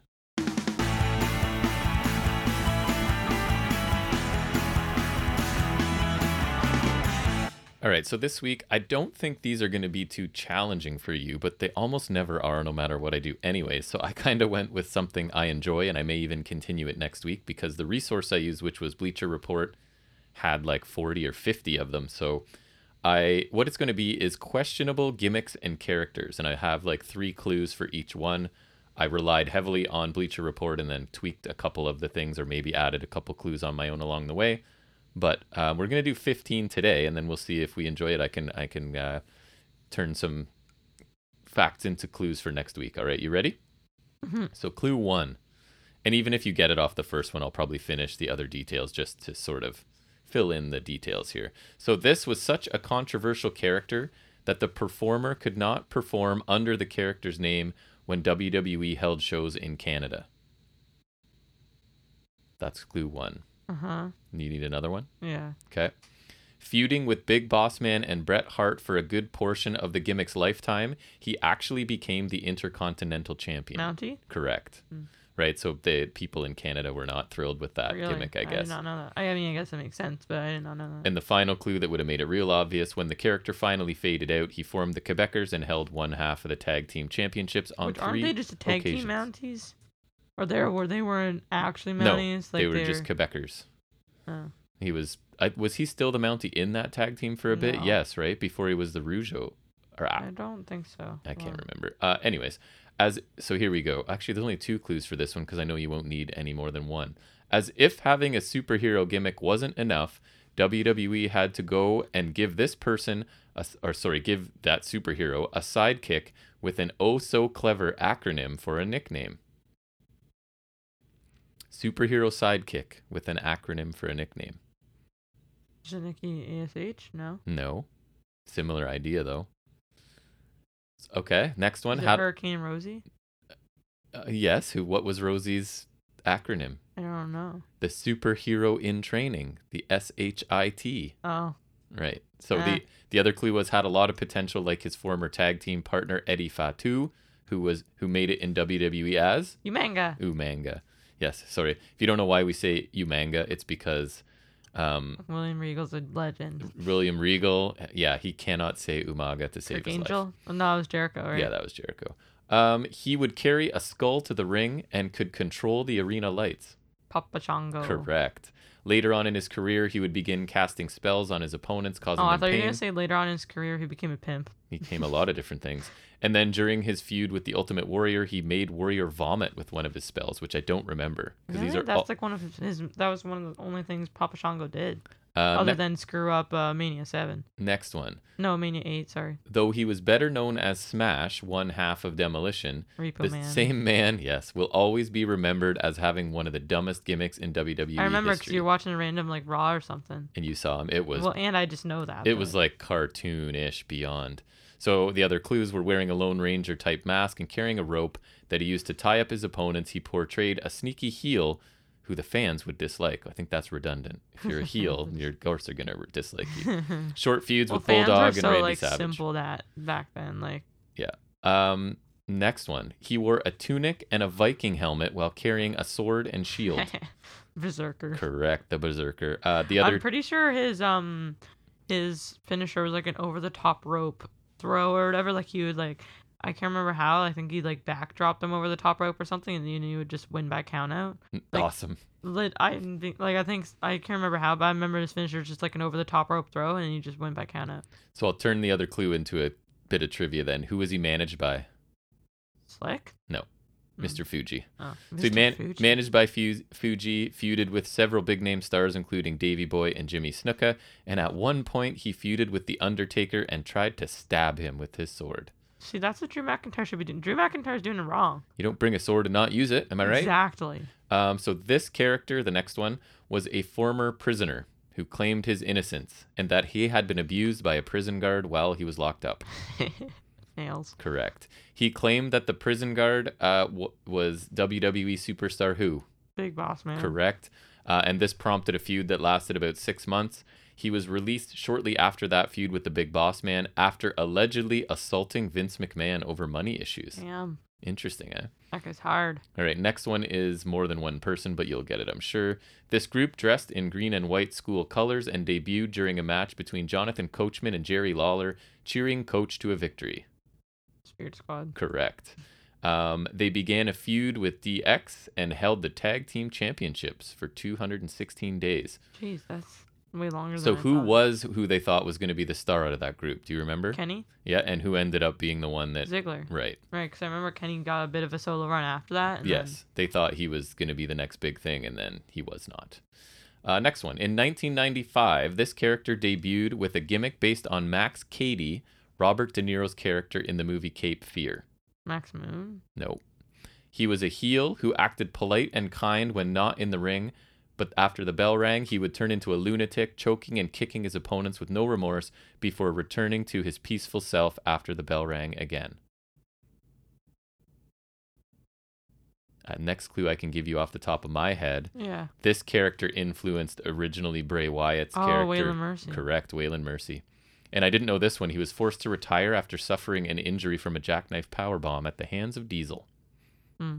Uh, next one. This was the gimmick of a crazy wrestler who hailed from the outer reaches of your mind, and there oh were there were rumors that Vince did believe the man playing the role was actually crazy. Oh, I know who it is. Damien Demento. Correct. Right. And the, a thing I don't know why I remember this because I don't remember anything. He was in the main event of the first ever episode of Raw. Yeah, we've we, I think we've definitely mentioned it in trivia before. Do you know who he faced? Taker? Yeah, that's right. Um, this one, I, it's not a surprise. I don't remember this because I think he only had one match, as is actually one of the clues. So this gimmick was that of a mime slash magician who came to the ring with no entrance music and wore a mask, even though he had identical face paint underneath. Phantasio? Yes. Yeah. Nice. So he only made one appearance. Yep. And during that only match, he snuck up behind his opponents and, quote, magically removed their boxers, followed by a roll up victory before removing Earl Hebner's boxers and then disappearing forever. Amazing. I'm going to have to go I, I back know and I've seen it before. All right, here's one I don't think you'll get, so prove me wrong. Before John Cena, there was another rapper gimmick, only it was nowhere near as successful. Men on Mission? Nope. He would rap before his matches, which included those against high profile superstars, including Stunning Steve Austin and Diamond Dallas Page. Oh, we're going WCW. Then I don't know. The gimmick didn't last long, and the performer found better success on the independent circuit. PN News. I don't know. Does that even ring a bell? I don't Wow, we've is. stumped Jack. That's incredible. Done my job.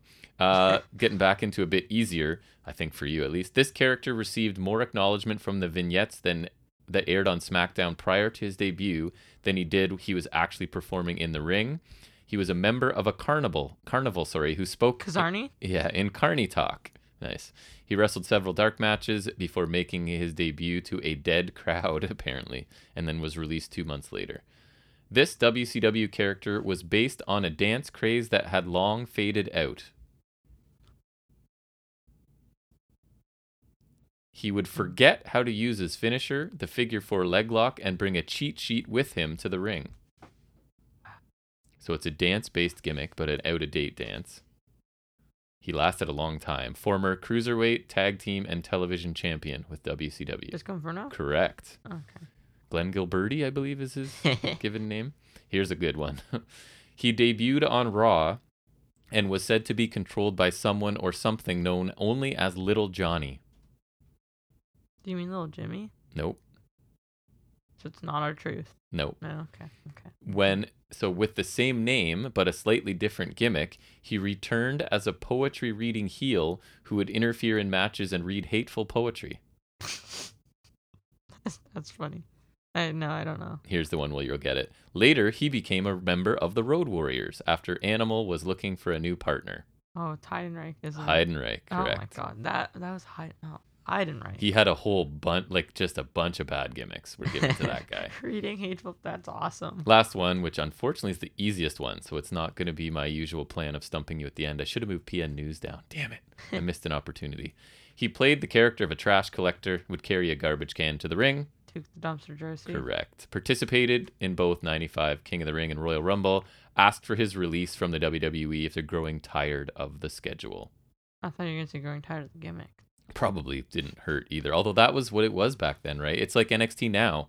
You're reduced to one defining thing. It's either your job or, and we'll get into that in a little bit oh as boy. well. But anyways, uh, good job, and we will move back into talking about a weekly wrestling program. This time, it is taking a look at NXT UK.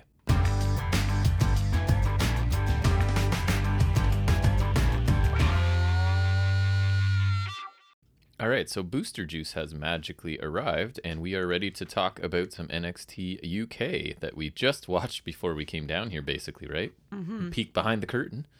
Um, so it started with a quick recap and a hype video for the uh, Meiko Satomura Davenport main event, as well as Whoa, Japanese street fight, okay? correct, Come on. correct, as well as the match to determine the number one contender for the tag team championships. And then we'd quickly see Mustache Mountain walking backstage, holding their championship belts, apparently on their way because they are going to do commentary for the opening match, which is that final of the I, I say tournament and then giggle every time because it was four teams, but Yeah. it's Oliver Carter and Ashton Smith taking on Jack Starz and Dave Mastiff in this one. To be fair, they, they AEW did the same thing, I believe, when Lucha Bros were getting their title shot. Um, pre cage Yeah, I guess so. That's So fair. I mean, Got to be fair. it's not really a tournament, but it's. If, I mean, if you need like a quick, no, more- like it's. Um, it, it's it's just yes, tournament is generous. Strong word. Yeah, so this match is basically the story of sort of the beginning of the splintering, it looks like, of Starz and Mastiff, right? Because it kind of has Starz getting dominated a bunch and Mastiff trying to come in and clean things up, and then like Starz blind tagging himself in and Mastiff not really being happy about it, and then um, Starz wanting Mastiff to tag out later, and Mastiff basically saying, I've got this, I don't need you to, sort of thing. Um, so I don't know. It started out holds and counters. I didn't have a lot of highlights from this because I didn't really enjoy it, if I'm being honest. Um, and then Mastiff gets double back body dropped by the other team at some point. They also do like a silly string kind of thing that leads to a splash, though. Um, there's an avalanche double underhook throw by Starz uh, at one point where he sort of needs to make the hot tag. And Mastiff does make the hot tag. He dominates briefly here, including an overhead belly to belly. And then Mastiff refuses to tag out, as I said, hits a German suplex, but misses the cannonball in the corner, which allows Carter and Smith to execute some quick tandem offense, ending with an assisted moonsault, and they pick up the victory here. Um, I wasn't really a fan of this match. I thought the first few minutes were really slow and a lot of just basic holds and counters. Uh, and then the story of Mastiff and Starz starting to have issues and possibly split here seemed to come kind of out of nowhere. The bright spot for me, I thought um, Carter showed a lot of athleticism and kind of some cool, different looking kicks. Like I remember specifically, he had one up kick that looked really different. Um, but I wasn't really impressed by anything else in this. And I thought, like, for a final match of a tournament, as small a tournament as it was, I thought it was kind of disappointing. And I don't really I think see. Die Familie should have been there, but I find it weird because I guess now they're, I guess they're going off um with Frazer, Frazer, and then right? Gallus is going after Dar. It looks that way. But I don't see Carter and Smith as a legitimate threat to Mustache Mountain at this point. And I think this, I don't know, might have been my least favorite match of this little tournament that we got. I don't know. What did you think of it? I wasn't impressed. I thought it was fine. Honestly, I was I wasn't paying attention because it wasn't super interesting. Like honestly, I'm not huge on either teams. I think Smith and Carter are pretty solid, but Mastiff and Starz don't really mattered to me. And the the dissension was kind of random, and then also just like there wasn't a lot of interesting action. I think they, there's just like also lack of heat for this because it's a very small There was. tournament and two baby face teams. I think Die Familie should have definitely gotten in there. I think that would have been much better, but I think I think it was okay, just not And I just as don't good as previous weeks, and I just didn't really care. I don't care about Mastiff and Starz enough to care if they're breaking up or not, right? Which I think is what we were supposed yeah, to don't feel. they literally say that they're not a team for long? Right. So I don't I didn't really enjoy this too much. We then get we just see um Davenport is backstage just kind of walking around lightly swinging a kendo stick, I guess getting ready. And then this seemed out of left field to me too. A kid, right, is asked about um, Huxley and A Kid says that Huxley is a madman, but that A Kid is trying to teach him some etiquette. And then we go to this like really cheesy vignette where there's like he's teaching him um, table manners, how to play chess. Yeah. There's math. There's uh, classical music. It kind of it's like Huxley's basically a Neanderthal, and A Kid's trying to civilize him. I don't know. I, Which A random B Y? yeah, I didn't. I don't know where this came from, and it seems like a stark departure for A Kid, right? Because he hasn't after that match with Dar. and he hasn't been portrayed as far as I know as any sort of comedy thing. So I have no problem with them trying to put a bit of attention on Huxley because I find him a little bit interesting, but this odd couple comedy stuff wouldn't be my first choice for this. It kind of felt out of place from we haven't been regularly watching NXT UK for that long, but since we have, I thought this the tone of this kind of felt out of place to me. I don't know what about you? As Yeah, you take a bite of your acai bowl. Yes, it was really weird because it's a very stark departure, like you said, from the Heritage Cup match, which Yeah. was sick. It was. And I feel like it's kind of below a kid. I don't- Like I feel like I don't know, just it's, it was really random. It was really kind of odd. I don't feel like it. It really has much to go. It doesn't really have anywhere to go. It Really, feels like they just That- didn't have plans for A Kid, and they're like, "Well, let's do this then." You know, Yeah, Huxley's not gonna do much anyway, so we'll do this. Like I don't think it really matters. I thought it was weird. This episode was weird for me. Mm-hmm. Um, we then get a recap video package of last week's really strong Dragunov Devlin match with the empty arena, and then we're back at the UKPC where Nathan Frazer is walking to his car. He's asked by someone who's there. Um, They a do woman. a lot of behind the camera yeah, interviews. just someone walking along with him with the camera asking him about Die Familie and he basically calls them weird does I think he says something about not doesn't really consider them a family and he gets into his car but it won't start so he gets out and says oh this happens sometimes but then Die Familie conveniently show up attack Frazer leave him lying do you think they did it? possibly and then Raja, right, gets into the camera and says this is what happens when you say they're not a family and you disrespect them so I thought they're it's funny they're carrying on the the unsafe parking lot trope that WWE ah. loves so much. It's contagious. It's traveled are. over the ocean into the UK. It's it's a it's the new pandemic. So I thought like this furthers the story. I guess it definitely doesn't it wasn't very creative or unique, but I guess it does its job cuz Nathan Frazer be mad at them now, I guess. Even madder. so it was something. Yeah, them. Well, they're gonna need to. We're, the world's gonna need to put in some parking lot precautions. This is a new pandemic spreading televisions. And they're even tampering with people's vehicles now. It's getting worse. You're not just It's getting attacked. Worse, you're getting your vehicular safety is being jeopardized. It is. Wow, that's yeah. And then so next week they advertised Teoman versus Frazer, which I think is just wrong. Could be a good it match should though. be yeah, but it should be Dempsey. I think him versus Frazer. You love the Dempsey. yes, Dempsey and Noam Dar are your NXT UK boys. Yes. Yeah, fair. Um. Yeah. Totally. Um. I love like, Dar. I think yeah, Star was really cool. Um. But and then Dempsey's just so interesting. Like I think Dempsey versus Frazer. It's such a, it's a very appealing styles clash. Whereas I think I think Teoman like he's different from Frazer too. But I feel like there, there's there's not like uh, like I feel like that'll still be good. Yep. But I just don't think there's much to that. Whereas I'm actually like interested to see Dempsey versus Frazer. They may get to it, I right? want to say they've done that before, but I don't know if they have. Although it kind of feels like to me they're starting out with the main guy of Die Familie, right? Instead of working you know what way. I find odd is I, I I agree. I feel like Teoman is definitely the leader. I think so. But I found it weird that he and Raja are teaming, but Dempsey's not. Which yeah, I find that weird, but I also think it makes sense because Dempsey's different from them. and he was the last guy to join too, right? right. So Yeah. I mean, I guess it kind of makes sense. But yeah, I think it is kind of weird. Like so again, start with Dempsey. Right. Uh, we then move into the match in the middle. It's a women's match, basically enhancement, right? It's a, a Myla Grace taking on Isla Dawn. So Grace takes control early until Dawn lands a kick and a kick to her knee and then a knee to the face. And then Grace actually gets A another kick to her knee and then a knee to her face. Right. That's exactly what it was.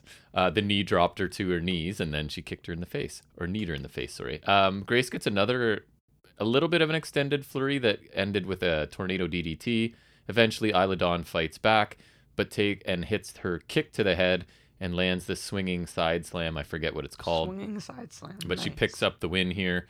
Really, just an enhancement match, and I, if I'm being honest, I wasn't really impressed with Myla Grace. Like she kind of moves Yeah, it quickly, was but nothing, like a boring. nothing looked very yeah, good. I didn't think. great squash. Like Jobber didn't look great. Isla Dawn. and she got a really, lot of time considering it was enhancement like, Isla Dawn didn't really do anything. She That didn't do much. either. So No. I don't think this really accomplished anything. Doesn't even set up anything for Isla Dawn.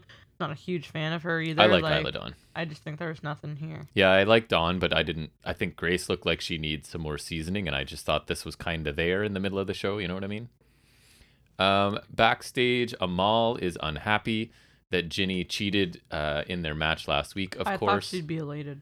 And then Nina Samuels just shows up out of nowhere, acting as the interviewer here with her own microphone.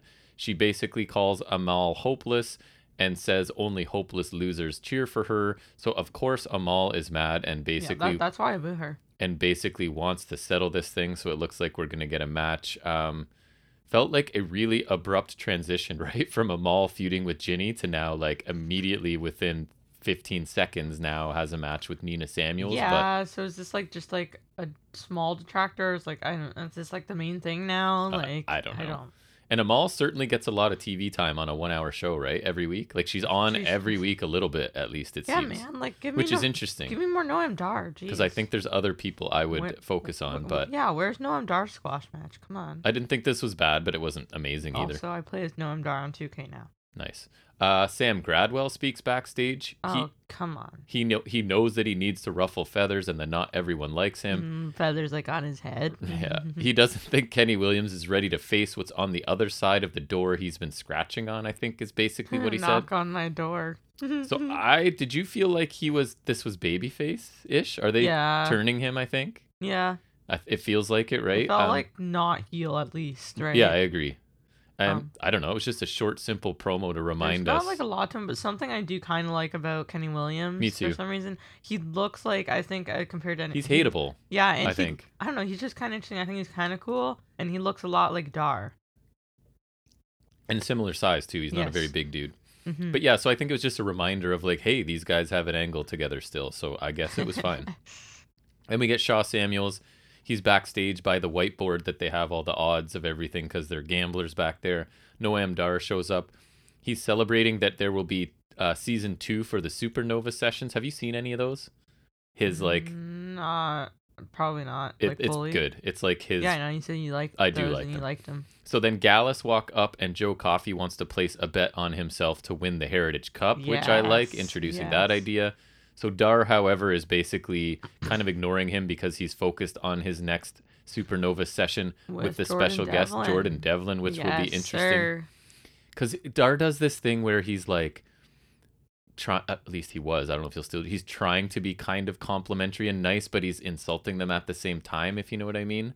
Um, so I quite I could see him it. like but- maybe actually complimenting Devlin though, because they're like both heels. They're kind of similar. So Yeah. then like it would be like their action then like Yeah. like they're actually kind of getting along or something. And I know you're you seemed like you're looking forward to a Dar Coffey Oh, match, that Joe Coffey. so good. I think so Oh too. my Another God. style That- contrast, yes, right? that would be awesome though. I feel like Coffey, like he is different, but he'd also lend himself probably well to a yeah. Heritage Cup match. I think, I think that'd be really cool. Again, I, I think it would just be so perfect if they did like like Heritage Championship, Heritage Cup tournament every year. Because Yeah. then a that's that's like a landmark thing for them, right? That's like something they can do Yep. every year. And it'd be And- exclusive to them, kind of thing. Right, and I also think like then like honestly, I'm really surprised a guy like Dempsey is not in that division. Just not because I think he's Maybe he will like, be. He's like, I feel like he's more than anyone is made for that division. Like he's so like like he's just like that style, right? Like he's Just so, a technician, yeah. Exactly. Like he he he's like made for that style. Like I feel like if there was a tournament, like I would I would stick him in there. I'd stick a Coffey. Like I feel like that would be really cool. I think they'll use the structure of the match well because I could see like Coffey kind of just killing Dar in some of the rounds, but kind of being saved by the bell, right? And Dar getting to regroup and stuff. So Mm. I think that'll be a cool match. This was a, a brief little segment. I'm always amused by Noam Dar, and I think I also would like to see this match. So I thought this was supernova session. like this l- few second thing was one of the highlights on this show for me to be Yep. honest we then go into the main event which got quite a bit of time we talked about the injury to davenport so it was nice that it happened a bit later in the match it wasn't right away at least but it is Meiko Satomura defending her championship against blair davenport in sort of a rematch uh, davenport lost the first one but then attacked Meiko after so this one is a japanese street fight which commentary tell us what was it? Japanese style weapons will be strewn around the ring or something like I that, think it was either Japanese style or Japanese themed. Right. I can tell you which is not was, the case. there was only one Japanese style weapon, which is a kendo stick, which A Davenport brought, B is in a In standard street street fight anyways, and C there was nothing like then you know like the New Japan style tables. They didn't they they could have put they could use the New Japan turnbuckles again. Why They didn't they, could've. use those? Yep. Like they could have used like the New Japan style chairs. They could have like had throwing stars. They could have had um So a katana. They Literally like, nothing about or this. at least like like Japanese looking like like some Japanese designed or like just have like a Japanese, flag and they can use Mm. the flagpole to beat each other. right or like something. I don't know like a flag design on the chair like I'm like I know that's like the bare minimum but, but they like did nothing. Anything And it's fine if you don't want to have, but don't tell me that there's going to be stuff, right? yeah and don't call it a Japanese street But fight anyways. just call it a street fight Right. Uh, so Davenport does bring a kendo stick, but Meiko immediately sort of kicks it away. Uh, she Meiko gets run into the ring post on the outside a little bit later, and Davenport grabs some chairs, a chain, and I think another kendo stick from under the ring. All exclusively Japanese items, obviously. yep Davenport um, seats Meiko in a chair and then kicks her in the face, which actually looked pretty good. Then Meiko takes a chair to the midsection and uh, sort of turns the tide at this point, grabs nunchucks from under the ring. Um, and then she attacks Davenport in the midsection in the back with the nunchucks, hits a Saito suplex. Meiko comes at Davenport with a chair as Davenport's in the corner, but Davenport kicks the chair into Meiko's face and then follows up right away with a missile dropkick that also sends the chair into Meiko's face. I thought that looked all right as well. They end up fighting on the floor some more. Meiko takes over with some stiff kicks before wrapping a chain around her shin and kicking Davenport with it I as find she's like leaning against the steps. it's interesting how she still kicks her really hard in the chest because like I feel like when guys kick each other in the chest there's nothing there you know what I mean Right. like so like I you, you, know what I'm saying like Yeah. I feel like like I know so when Charlotte chops she chops really high Yes. So I'm surprised, like she's like she seems kicking like just like as stiff as Bryan Danielson would. she you know does. what I mean? Like yeah, so I she kicks hard. kind of interesting. Uh, then we get a. I wonder if she gets bruised. sudden kendo stick attack gives Davenport the advantage here. She gets a trash can. We're back in the ring. Davenport uses uh, an actual like the metal turnbuckle that she found somewhere. She puts it on Meiko's fingers and sort of With twists her fingers style with weapons strewn around the ring. Right, and then we get a drop toe hold forces Davenport to drop the turnbuckle. We get a crossface applied by Meiko, but Davenport um, reaches a kendo stick and uses it on Meiko. So then she's basically applying somewhat of a crossface with the kendo stick. This was funny, right? Because Meiko's crawling to the ropes, and you can even hear the referee saying that the ro- the ropes aren't going to break the hold in a street fight, right? But Davenport breaks the hold as though she's supposed to. So oh, it that was, was interesting. like she's breaking it as if she has to. and you can hear the ref going like, "It does, you don't." It doesn't count. There's no rope breaks or whatever she was saying, but it didn't matter because she broke the hold anyways. Just being nice, I guess. I don't know. yeah, I consider it healed. There is such a thing, I think, right? And then we get the spot where Davenport goes up top, goes for a double stomp onto Meiko hanging off the apron, and Davenport's ankle completely It's folds. not even on the apron stomp. It's on like When when, she, she comes lands down on to the the, ground, which I thought that's weirder to me. and her ankle is done, and she is screaming and writhing in pain. Like, and Meiko looks a little bit concerned as well. Um, and the referee have to stop the match, and they literally have to put her on a Yeah. stretcher and get her out of there. So obviously, it wasn't the planned finish. I do feel really bad I for. thought she was like I thought because I didn't know I saw the result, but Yeah. like I thought it was like this was like a planned thing, and then no, oh, no, boy. definitely not. If that, if I'm telling you, there, this is carrying over to the UK too. The ringside area cannot Dangerous. be trusted. It's it's not safe. They need to lower the ring so it's like a couple feet lower, so it's exactly. safe to fall from. Or just like have like in- like the elimination chamber. The ringside area is level with the ring, Right. Except there's just no elimination chamber. Exactly. That's what they need. Honestly, it's it's a safety hazard now. So I thought these two were having a good physical match before it had to be stopped, and I hope Davenport recovers quickly because honestly, her feud with Meiko has elevated Davenport for me. Like I, I actually think she's pretty good, and I was enjoying the match, and it obviously could not continue. So for what we got, I thought it was pretty good. I would have liked to see what they were gonna do to finish it, but um, considering it was truncated, as they say, I thought it was pretty good. What about you? Yeah, I think it was solid until the finish. Um, the incident. the incident.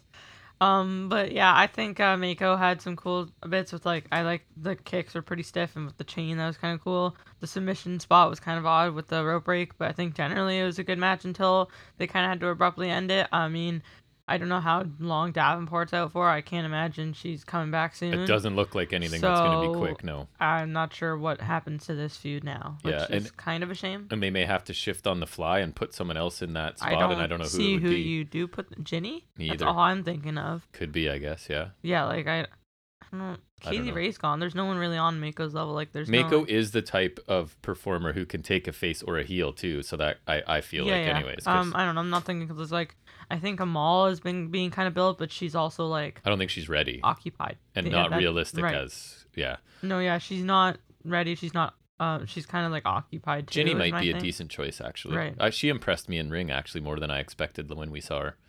Uh, overall, I thought this was probably, uh, uh, positively, I guess, the weak, weak show. the for them, weakest yeah. episode that of UK that we've reviewed. Right. Um, yeah, in recent weeks. The opening tag match was disappointing. The women's match in the middle was just enhancement that I wasn't really impressed by the enhancement talent.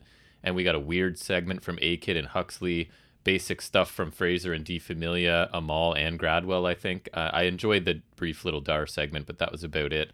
Um, the fact that it's only an hour means that I will probably never really dislike it too much because even as bad as it is, it's over really quickly, right? So I was not impressed with this episode uh, after really enjoying the past few. So I gave it a C this week. Like I liked the main event and the Dar segment was fine, but everything else was just not really it kind of a miss for me. Yeah, I think I'll agree with that, Greg. Because honestly, like none of the matches really hit for me.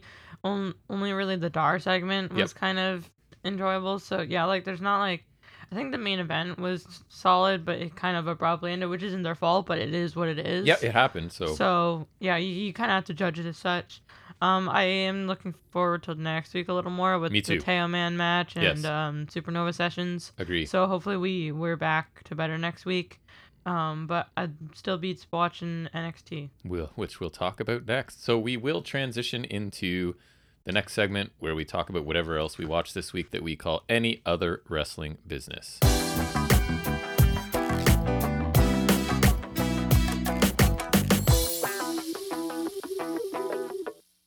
So last week I kind of almost enjoyed NXT 2.0, which How was refreshing. It was not bad at least, but this week there were uh, so many things on this show that were so bad or just ridiculous that I actually kind of got you to Yeah. forced is a strong word, but I definitely I we'll we'll go with that. I definitely got Jack to watch none of the matches, right? But some of the segments I was just like I want you to have seen them when I talk no, about that's them. That's good because we're not allowed to enjoy NXT in this household anymore. Okay, you're forbidden from enjoying NXT currently. I did not ever. enjoy this, that's for sure. Yeah, I but don't. I was saying I almost want to watch it because it's really bad, but I don't think I can force myself to do that every week. I can just do bad. what we did this week, where scrub through the stuff and just highlight the really bad stuff I for you. I don't even want it. It doesn't deserve my watch. So the show opens with the only good thing you're going to get this week, if, if I remember correctly, and that's Imperium taking on Diamond Mine. So I showed you even this. The crowd They are still chanting. got the pajama singlets, right? Like the um. Yeah, I don't like those. Do, yeah. Uh, the crowd is chanting Walter right from the start to the point that commentary couldn't even ignore it, right? And have to remind us that, like, despite what the crowd says, his name is Gunther now. Right. Um, so I I thought feel that was funny. Yeah, that that was nice. Um, good for the crowd. I mean, the can't you can't pipe that in, right? Or you No. can't pipe it out, I guess. Um, and also I feel like like the Creed's singlets, like that's like if they make Diamond Mine pajamas, it's gonna look like that. I like just that. don't like those ones, and I like Yeah. I like the creeds, but That's that's I swear like li- literally that's like what the pajamas would look like. Like I have like the office ones. It just is like a bunch of Dunder Mifflin, Dunder Mifflin, right, like the, the mug or logo whatever. repeated. Yes, Right, so it's like that's what the pajamas would look like. Maybe um, Wendy Choo could wear them. Join Diamond Mine and wear pajamas. Um, so Wendy this- Diamond Mine. the early story of this is that Gunther takes out Roderick Strong with a boot Walter, come on. with a boot true with a boot to the head as Diamond Mine are still sort of finishing their entrance in the ring. So Roddy's out for a whole bunch of this match, and even when he returns, he's sort of off and on selling um, this kick to the head. One boot, really? It is Walter. It is Walter. To be fair. It did look pretty good. Aichner, as usual, demonstrates his crazy power against Brutus, who's the larger of the Creeds, right? He catches him out of midair at one point, squats with him on his shoulders, and then hits a Samoan drop. Uh, Julius, I like this move. He gut wrench suplexes Brutus, and it turns into like a splash onto Aichner. So it actually looks like it creates a little more force. It's not just something to make it look cool. Like it looks like he's sort of He's driving like forcing him down. on- right? yeah. yeah. Um, so the finish comes when Imperium take out Strong and Julius, uh, sorry, Strong and Julius on the outside. Brutus runs over and takes out two of the Imperium, but then he gets back in the ring with Walter. Briefly escapes a sleeper hold applied by Walter, but gets hit with Walter's power An bomb Imperium palm. and the match is over in 12 minutes. I, I thought the, it was a good opener. The Creeds continue to impress me in the ring, at least. I mean, we'll hear them speak a bit later where I'm definitely Oh, less fun. impressed. But uh, I thought the crowd repeatedly chanting Walter was funny. Uh, definitely the right team won here.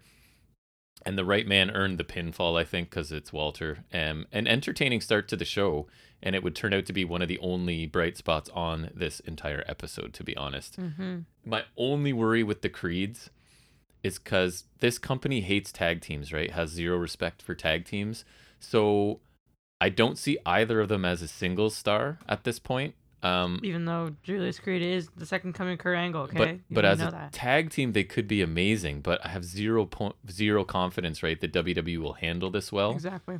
Like they should be the new steiners basically in my opinion That's not Um, a bad comparison. that's kind of how they're being presented right now but um, I doubt that they'll be that feels more treated apropos properly. than Kurt Angle. I agree. We then get a recap of LA Knight earlier today, talking about how Grayson Waller is avoiding facing him, and Harland and Joe Gacy walk up. Gacy says Harland can relate, as Harland also has had to move on from unfair restraining orders, and so he can help LA Knight do the same. Knight acts like for a second that he's going to go along with what they're saying before he, in his like rock light way, challenges Gacy and Harland It doesn't matter what you think. to head to the ring where Knight may um, pick up two more restraining orders, he says, after stomping their asses. So I didn't I actually didn't have a problem with this segment compared to pretty much everything else on the show. I kind of enjoyed the implication that Harland has had restraining orders against him. I thought that was kind of funny. Knight's part was kept pretty short and he was a little less over the top than usual, so I preferred that as well. Um, I think I made you watch this. Toxic Attraction are in the ring to speak after a commercial break. yeah, you probably did because they suck at everything. So Gigi addresses Indi That's Hartwell and Persia Pirotta, saying even the most unworthy people fall into luck sometimes, but well, that would explain their existence, wouldn't it? she prefers to think of it as their death sentence, and she is so not intimidating or menacing. I thought her lines It's were like she's awful. like trying to be like kind of like pretty and just like it's like like the softly menacing or whatever. You know what I mean? I It's thought like it was awful, right? You know, you know what I'm talking about. Yes. Like she's kind of going for quietly that. menacing. Yes, Doesn't and then work. like she's just not hitting that at all. And then Jacy Jayne, who is also, also I thought brutal here, I says think she's worse. they're putting their titles on the line at Vengeance Day. At least they gave each of these women like one and a half lines each because yeah, remember that one from a while ago, and they were all speaking a bunch. It was yeah, so bad. awful. So then Mandy takes over. She does a little better job. Uh, Kay Lee Ray ends up coming out with the bat. Mandy tells Kay Lee Ray to drop the bat, and then she'll send uh, Jacy Jayne and Dolin away. And Kay Lee Ray, for some reason, agrees and gets in the ring. Uh, Kay Lee Ray talks about being a champion of an entire continent for over 600 days, and Mandy thinks That's less impressive than her own ad campaigns, magazine covers, and Bikini World Championship. Kay Lee Ray, which was my line of the night probably on this show, says that while Kay Lee Ray was dominating in the ring, Mandy was slipping on the wet WrestleMania ramp and sucking Otis's face off, which I thought was pretty awesome. so. That's like uh, Brandi Rhodes getting in one good line. Like there's Right. one line of this that Was was, good. good. Mandy says that she's now the hottest thing in WWE and what they need as a champion to be completely Oh, really? transparent in the nicest way possible. All the talent in the world will never replace this, as she like points to her own body, basically saying like, "Yeah, I'm- you you're more be good at talented than I am, but but, I'm, I'm hot. hot. Yeah, I'm hotter So than you. great, so smart Which is what matters. At least she's got her. in a wrestling Eyes on the company ball, for yeah. sure. Kay Lee Ray says that she'll have her title match by the end of the night, and Mandy says it's doubtful before Kay Lee Ray drops her with what I thought was a pretty nice looking slap to contrast Brandi Rhodes. Um, this one looked pretty good. Huh. So Gigi and Jacy Jayne rush in, but Kay Lee Ray grabs the bat, and basically Toxic Attraction end up running away here. Um, so I thought Jayne and Dolin were awful, even in like the one line they were given. Um, Mandy was kind of shaky at first, but then I thought she was fine for the rest of it. She sucks. Kay Lee Ray was fine too. Her shot at Mandy was the highlight of it, right? I think the the Otis and Mania line was the best. I thought this could have been shorter, but I don't think it was bad necessarily. I was just showing you for how bad Dolin and Jayne were. I thought. Yeah. Um, I just at this point had no idea how much more of this we were going to get. Right. This was now a show long thread that we're going to be pulling at, unfortunately. So Mackenzie's backstage with Cora Jade, asks about her match with Raquel Gonzalez. Jade says she wants to prove to Raquel that she's tough enough that and that together they can win the Dusty Classic. She might get her ass kicked against Gonzalez tonight, but she's going to prove that she can hang. Raquel comes in and says she can still back out, but Cora Jade does not want to. Um, Jade continues to me to be really awkward in her delivery on the mic and in the ring, if I'm being honest. But the content of what she was saying was fine. And basically, it turns out that she's exactly foreshadowing, right? The line about, like, I might get my ass kicked, but at least I can hang. Like, that's uh, exactly what happened. So Not not even subtle. it's fine. So Toxic Attraction are then leaving the building, about to get into their SUV. When they're asked about Kay Lee Ray getting a title match, Mandy Rose still says no. So the other two, Jayne and Dolin, get into the vehicle, vehicle as Mandy continues to speak a little bit here, and you can kind of immediately see where this is going. the parking lot is a dangerous place. So are we to, are we to believe that the other two get in the vehicle and don't notice that somebody else is in the driver's seat? Can they, is it like can they not see it in the front? I guess. Mm, I don't Or, think like, so. Is it like a limo? It's, just not no- a limo. No, it's just a normal SUV. Right. But anyways, Mandy says Kay Lee Ray isn't on her level and doesn't deserve her. Then gets into the car, goes to get into the car, but Kay Lee Ray pulls down her hood. She's already in the driver's seat, so she drives off with Gigi and Jacy Jayne there. And she says she'll be back for Mandy. So we've got kidnapping going on in the parking The lot parking at NXT. Parking lot is a dangerous place. People get hurt, cars get damaged, cars get hijacked, they do. people get stolen. People get stolen. It is not a safe place. It is a raging pandemic across the face of our televisions. Uh, so I thought this was predictable once I saw the other two get in the car, but I still didn't hate it. Um, Kay Lee Ray's doing her best, right, to get leverage on Mandy because she wants that match, and we already know NXT 2.0 has no authority So I figure mean, this to is stop like the any best of this. way to, like, I mean, if we're going for from the perspective of no authority figure, Right. this is the best way to, because like, Probably Like- makes sense. I mean, sure, No it's one's gonna stupid stop to like attack the champion, get a title match, but there's no authority figures there, so you just have to like leverage the champion. Exactly, because Mandy's saying no, so this is what she's going to do. Uh, we then get Raquel Gonzalez taking on Cora Jade. So Gonzalez controls things early, including catching Jade out of the air for a side slam and a suplex. Jade counters with a stunner at one point, and then she gets some time in control to show that she can hang with Gonzalez as promised, because that's the basic story of this match. The finish comes when Jade hits a springboard Rana and an enzuigiri.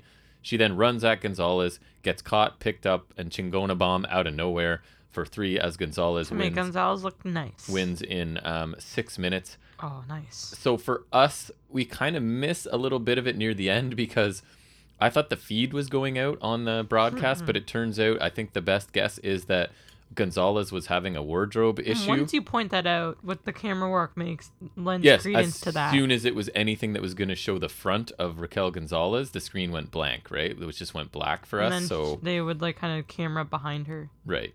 Um, after the match, Raquel nearly leaves, but she comes back. She now has some massive respect for Cora Jade's ability. She accepts Jade's offer She to join lasted the. in the ring for six minutes. So that's it. She joins the Dusty Cup since Jade has impressed her with her competitiveness.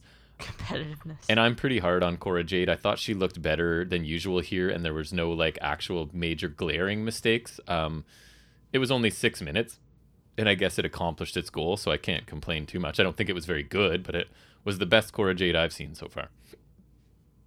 We then get a replay, the exact same vignette of Sarray's new schoolgirl character with her grandmother's necklace vignette. So this necklace is very important to her, and we're gonna see it makes her uh, some sort of uh, magical being, which is great. But Warrior of the Sun. we're not quite ready for that yet. We then get a recap of Pete Dunne smashing Tony D'Angelo's hand with a cricket bat before because he's British. That is the That's only right. reason.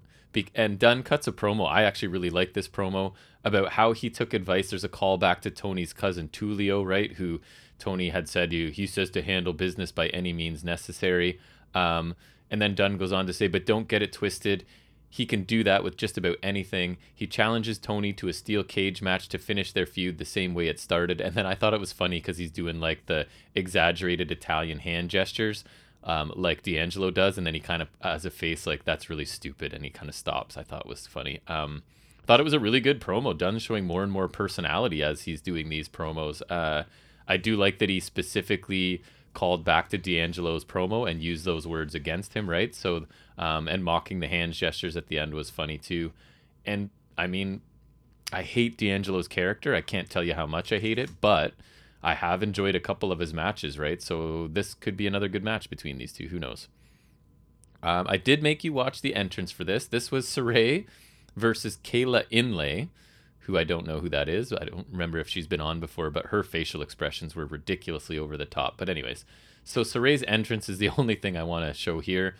Um, she is shown backstage, right? And she's dressed as a schoolgirl. And then the camera's behind her, and she's walking into a really bright light.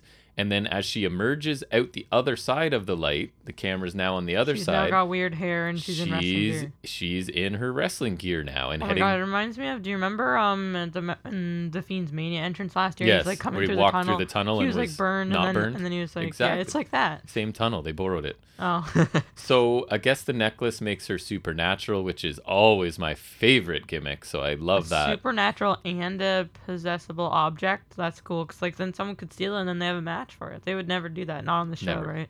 Well, there's authority figures to stop. Oh wait, no, there is nobody. right, none. Sarray double stomp, missile drop kick, Northern Light suplex for the win in three and a half minutes. Um, Inlay did get some stuff in there, and she looked okay, but I found her uh, facial expressions really distracting. She was just like needs to dial them back considerably. Duke Hudson vignette where he's clipping his own hair now. I guess that's symbolic of something, and talking about how his only addiction now, I guess because he realized he sucks at poker, is causing pain. He took an opportunity by attacking Chen, and it wasn't about him. He's done playing games and he makes his own luck. So, on one hand, I'm happy that Hudson has ditched the poker player gimmick because it was awful. And but there, this one's very generic, right? It's just like I'm heel that wants to hurt people is what he's doing. Um, and I think he has potential. The awful poker player character wasn't his fault. I'm sure. I don't think he pitched that I idea to anyone. it. Um, it was terrible. So credit to NXT at least for recognizing that that gimmick was a complete dead end and pulling the plug. I mean, they've replaced it with something super generic for now, but it's better than what it was at least. So Bron Breakker's backstage in the locker room when Tommaso Ciampa walks up. Breakker says he appreciates the help from Ciampa, but is curious as to why he offered the help. Ciampa says that the mountaintop is lonely place, and you don't understand that until you're there. Breakker says that he respects that, and Ciampa says that he wants to make sure that Breakker stays NXT champion. Um, so Breakker, again, the word I use for him on the mic every week is passable. Like I don't think he's bad, but he's not very good either. He's okay. Um, he definitely has room to improve there. I guess the story is that Ciampa wants to beat Bron for the title since Bron took the title from him, right? Um, so he's going to do his best to make sure that Bron stays champion until he gets that chance. It doesn't seem like Bron quite understood that theory. Like he's confused as why do you want me to be champion, which doesn't make Bron look very smart. But I could be reading too much into it as well. I also don't really get why. Like, I mean, if anything, wouldn't it be better to beat Escobar for the title in theory? And also, this ti- this tag match isn't for the Right. title. Wouldn't you be better off as Tommaso Ciampa to let Bron Breakker get killed by two guys in a match where he And can't lose the title? by Escobar. But I guess Ciampa's the baby face and wants him at his strongest. I don't know. right, but like, if I'm, I'd rather face Escobar, right? Like, I don't know. But you're not a fighting baby face like Tommaso Ciampa, I guess. So Carmelo Hayes and Trick Williams come to the ring. I think I got you to watch this because I. Because Trick Williams sucks, but So Williams asks if Cameron Grimes thinks he's ready for the A champion and says he's better off playing poker. Melo says the old him would verbally put Grimes in the grave, but it's important for him to explain why. While the fans may not see Grimes as a threat, he does. He says that why he's he, he's going harder in the gym and the ring and this is the standard that sets the bar. I felt like I don't know. I usually love Melo on the mic, but the first part of this, I thought he was not on his game or he was reading stuff that other people had written for him or something. Uh, anyways, it brings out Cameron Grimes. He doesn't think the crowd is chanting a champ. They're chanting to the moon. He's right. They are. Um, Williams says some stuff really quickly, ends by calling Grimes slimy. Grimes interrupts him, saying that he ain't slimy, he's, he's grimy. grimy. And if they want to poke fun, what about Melo's hairdo, who's wearing a hat, by the way? He says Melo looks like SpongeBob's house, which would make Trick Squidward, because we're eight years old. And Squidward's house, actually. um, so Williams says more stuff really, really quickly here, insulting Grimes and ending with Grimes not really being about it, about it. Grimes asks which man he's fighting, since Williams seems to be talking so much here.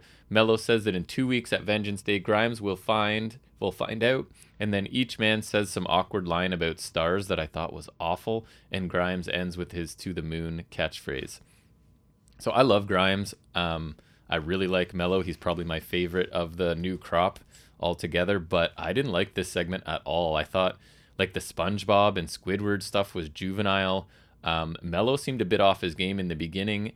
Like again, it was written for him and wasn't how he would actually say things. And then just add in Trick talking way too fast, and I just don't get the point of him. I don't find that he's adding anything to Carmelo's presentation. I don't know. You watch this. I, it was a miss for me. Did you like this segment at all? Nope. All right. Trick Williams is awful. So we then get uh, Edris Enofé and Malik Blade. They're backstage talking about Oh, needing a tag team name, which I agree with. Uh, I, I feel like they're going to be a tag team for a while, so they may as well have a name. They start out by saying they're bold, brave, and confident. So they are Team BB. Nope. So we're getting those kind of jokes already. We're getting SpongeBob stuff, and BBC. so Enofé brings up Mandy Rose and he tells Malik Blade to close his eyes. Imagine what he would say to Mandy if she were there because they want to ask her about what they should name their team. So Blade does, and he starts, uh, as he starts to say how he would ask Mandy, she actually bursts through the door and falls literally into his lap. Kay Lee Ray comes in, attacks Mandy's a strong word because she kind of just pulls her jacket. This kind of makes Kay Lee Ray look dumb. She's carrying this bat around, right? And she doesn't ever She's hit her with it. with her, I guess. I, Like, I don't know. So um, both women run out of the room. Enofé says that they should probably get up and help, but Malik uh, is holding something on his lap and says that he needs a minute. So we're getting boner jokes now on this show. My God. So again, more just super juvenile stuff that kind of was cringeworthy for me. We- We're not very far into the show. We've had supernatural transformation, SpongeBob insults, multiple dick jokes. Um, are, is this edgy? Uh. you're, you're the demographic they want. yes, it's the edgiest thing I've seen. So is this edgy and attracting you, 14 year old? Yes. So you're definitely all in now on NXT. Uh huh. Yep. And I watched it this week too because yes. I can't see this working. I don't know who this is for. I don't know who's writing this, but it's bad. So Mackenzie is then asking Diamond Mine about their struggle with Imperium, and Bivens says they'll prove themselves when they win the Dusty Classic. The Creeds say basically the same thing. They get one line each, I think it was, before the grizzled young veterans come in to sort of make fun of them. They say Bivens is just making their job easier by picking fights, and we will see them next week. Bivens calls the grizzled young veterans nerds as they leave. So this was short, standard, big contrast between the promo skills of the Creeds and the grizzled young veterans for sure. Um, at this point, the Creeds don't sound good at all, I don't think, but again, it's why they have Bivens with them, right? That's the smart play there. I'm interested in the match, and I'm really happy. Remember the when you were still watching NXT, the gimmick they were doing with the grizzled young veterans? Yeah. like they were stealing food from their Uber drivers and like it was just so stupid. It seems that they've dropped that as well, which I'm very happy about. Yep.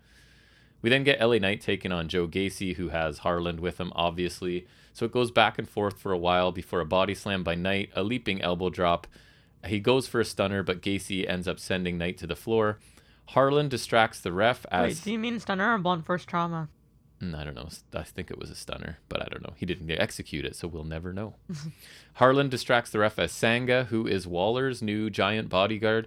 That He, just feels like a stereotypical, like just one word name. he yeah, Like probably. it's like I feel like it just to fit with the ethnicity, and then it's like it's like Sanga, Omas, Yes. Dewdrop. he approaches LA Knight on the outside, and then Waller, out of nowhere, he leaps over the guardrail, like does like a, a sort of a front roll right into. I don't into. know why he always has to do the, do the roll into the. well, this one it made sense because he jumped over the guardrail. Yeah, but I know that's also because that's part of the move, Yes. which I do not understand. the cutter looked good. Um, Stunner. So Knight barely beats the 10 count, but immediately gets hit by Gacy's handspring clothesline when he does get back in the ring, and Gacy picks up the win here in just over four minutes. Four af- minutes. Wow. After the match, Waller berates LA Knight and says he owns NXT and Knight doesn't belong here. So Knight goes to attack, but Sanga grabs him and hits a decent looking choke slam. I mean, it's just a choke slam, but it looked pretty good. He's a big guy, so by That's the what they do. law, he Yeah. has to hit a choke slam Or a power bomb. Those are your options. or a Punjabi plunge. Right. Uh, Waller says that Knight faces Sanga next week, and maybe he'll get rid of the restraining order if he can win. Why? Why would you agree to that? Why? He, You no get a restraining order against no the one guy, suggested him. Wait, he got a restraining order against him, but then came in to attack him. right? And then is saying, "I'll get rid of it if you can beat my henchman." Even even though Knight didn't suggest that. Right? No, it's his idea. Right. Makes total sense. Anyways, this was obviously way more about the story than the match. The Waller Knight feud continues. And I did notice one thing, th- a small detail I thought Waller did really well was after his um, attack, he stayed kind of crouching really low, like he was ready to defend himself, which made Sanga look even bigger. You know what I mean? Like Waller found a way to realistically keep himself a little bit shorter, which made the other guy look even bigger because he is pretty massive. Um, again, I don't know why offering to get rid of the restraining order makes sense if Waller wants the Especially restraining if order. it's not like a. Being forced Why would anyone. you agree He to offered that? it. B. Why would you suggest that? Yeah, I don't know. Um, so Wendy Choo's walking around backstage, and she's facing Amari Miller next. And I know you saw this, the Robert Stone promo. He's with Von I Wagner. did not like it. He says he was on the entertainment side for too long, which I completely agree, like being just a ridiculous I don't character. think he's helping that by going with Von Wagner, but But then he saw Wagner destroying people, so he paid Wagner's fines and will continue to do so because Wagner is the future. And then uh, Wag- no, he's not. Wagner informs us in a beautifully delivered line that this is Von Wagner's world and we're living in it, right? that is the least true thing I've ever heard in my entire life. He's life. so bad. He is so bad. He's I Stone spoke fine because I saw this on uh, Yeah, he his does. He's Instagram good. actually, Yep. right? But I still hated it because everything he said is factually wrong. This is not. If this is Von Wagner's world, I would kill myself because I'm not living in Von Wagner's world. That's ridiculous. And yes, Von Wagner said one line, it was bad. and he still sucks at it. He, he doesn't look like a monster. He doesn't wrestle. He's wearing a suit now. He, doesn't. Yeah. Oh yeah. That's that's right to show he's, He's brutal. He's he's classied wearing a up suit. Yeah. He doesn't look like a killer. He doesn't wrestle like a good wrestler. He doesn't talk like a good wrestler. He doesn't do anything like someone who's good at something. He's not good at anything in this. He's I would suggest bad. that somebody cuts a promo on this show later that is as bad, if not worse, than Von Wagner. I don't know how you get worse than Von Wagner. And you saw it, so you'll know when What we get was there. it? We'll get there. All right. I don't know how you get worse than You Von may, be- Wagner though. you may have been traumatized and blocked it out. Earlier today, Tiffany Stratton offered to take Amari Miller shopping if she would take out Wendy Choo in their match today. Oh, so Wendy Choo's a threat now? Amari doesn't seem to really be on board, but I think we're left with the idea that she's thinking about it at least. right? and then, No, because then it doesn't after the match. She does have the credit card, right? So, Yes. Or she did. Yes. So it is Amari Miller versus Wendy Choo. Uh, Choo has a new entrance and a Tron, and it's awful, right? Oh my god, it was so funny. It was like um lu- like lullaby kind of music, and like I, And then there's like an alarm clock. yeah, it was awful. Um, so in the beginning of this match, as they're actually wrestling, Wendy Choo grabs Amari's leg and tries to use it as a pillow, uh, which I thought was ridiculous. She does do some cool stuff along the way. We get the release German suplex, a handstand splash, and I think there was another, maybe a Saito or something, or exploder along the way that looked pretty good. Miller hits a code breaker. Tiffany Stratton comes down to the ring, slides Miller the credit card, Oh, there it is. but okay. that allows Wendy Choo to roll her up, but only gets a two count. Then she hits the most devastating finisher I have ever seen, right? A running double sledge. What? Yeah. Oh, like she right, can hit awesome looking suplexes and stuff, and, And you're she, giving her. She runs with essentially what what's a running Polish hammer or whatever it's Yeah, called. Yeah, it's awful. Uh, so she picks up the win in three and a half minutes. After the match, Stratton wants the credit card back from Amari Miller since she couldn't win, but Miller doesn't have it. Somehow, in the exchange, Wendy Choo has it. Um, How did Stratton not take it back as soon as um, Miller lost? Because somehow Choo, I think the idea was that Choo got it as she was delivering the pinfall or something. But anyways, Stratton is super angry. Choo is smiling on the ramp with the credit card. Um, Which they'll wrestle for next week This was it's a stolen awful. possession. this was more about the story than the match, and it just so happens the story and the characters involved are terrible. This was a big waste of time. And it's too bad because Wendy Choo has some potential. Like she can clearly wrestle a little bit, but this wrestling in pajamas and stuff, I, I don't know, man. It's and she did. I don't think I mentioned it. She did one elbow drop where she makes like the, like you know the the sleeping sort of gesture where like you have the your hands beside your face. Yeah, like the GTS taunt, but then she falls into like an elbow drop, of course. Oh, that's ridiculous. Yeah. Um, Persia Pirotta is backstage with Indi Hartwell, and it looks like Persia is looking at Duke Hudson's Instagram or social media of some kind. And Indi tells Persia that Hudson is likely trouble. Uh, Persia asks Dexter, and Lumis gives a thumbs down, but Persia thinks that Hudson's abs are a thumbs up because appearance is all that matters, right? Ask Mandy romance. Rose. Um, so we get Jensen. This is the promo I love so Oh. much. Right. Oh, is this the one? Right. Jensen comes in and is sort of seeking relationship advice here. Indi tells him that nonverbal communication is sexy. She looks at Dexter, who obviously says nothing, and then says that they need to go hit the hot tub. Uh, Jensen awkwardly is saying, Oh, that's the hot tub look, which I don't know what that means even. Persia says that she's into someone else, and Briggs says that he is too, even if they're just friends right now. And he did say a little bit more than this, and it was super awkward and confusing. awful. I don't think anything gets worse than Von Wagner, but I this thought- was really bad. I thought Jensen's just as bad here. It was painful. Like I think consistently Wagner. they threw three romance stories into one here, right? And I can't Persia. stand any of them. Oh my, that's they did do that. They tripled up on romance in one Wow, story. And again, younger demographic that and they there's want. still more too, because there's still the Blade and Yes. Rose and is is the Elektra Lopez thing done? Uh yes, seems Okay, to be. good. Is this appealing to you, younger demographic? Absolutely, as I did watch this by my own devices, and I loved it. So this was another waste of a segment. Um, we then get a video for Draco Anthony. So I don't know if you remember this. I don't know if it's when you were still watching or not, but we got a vignette for him like a month ago or more where he was in a coffee shop and it was like kind of a dark vignette. I thought that was an Afe. No, that was Draco. So now he is like his big thing is he just grinds. He works, works, works, works harder than everybody else. to get on 205 Live a lot. and he's a former military guy and he just works harder which than everybody. why he wears camo pants, which is his. That's his defining thing right there. and it's something about when your day starts he's already done a ton of stuff or whatever which makes me laugh because if his whole gimmick is how hard he works then the match doesn't really isn't consistent with that story but we'll get there we then get a vignette for this is something else that made me laugh um, nikita lyons remember this I've seen her on. Remember, I showed you. She has like really bad ring gear. she is the daughter of a musician a bassist i think It's it like was that weird gold and a roadie. thing or whatever. Remember, it was Yeah. like really bad. Um, so she's As writing she's writing lyrics in a notebook as she talks about growing up on the road and being influenced want to watch this by again. shady promoters and musicians.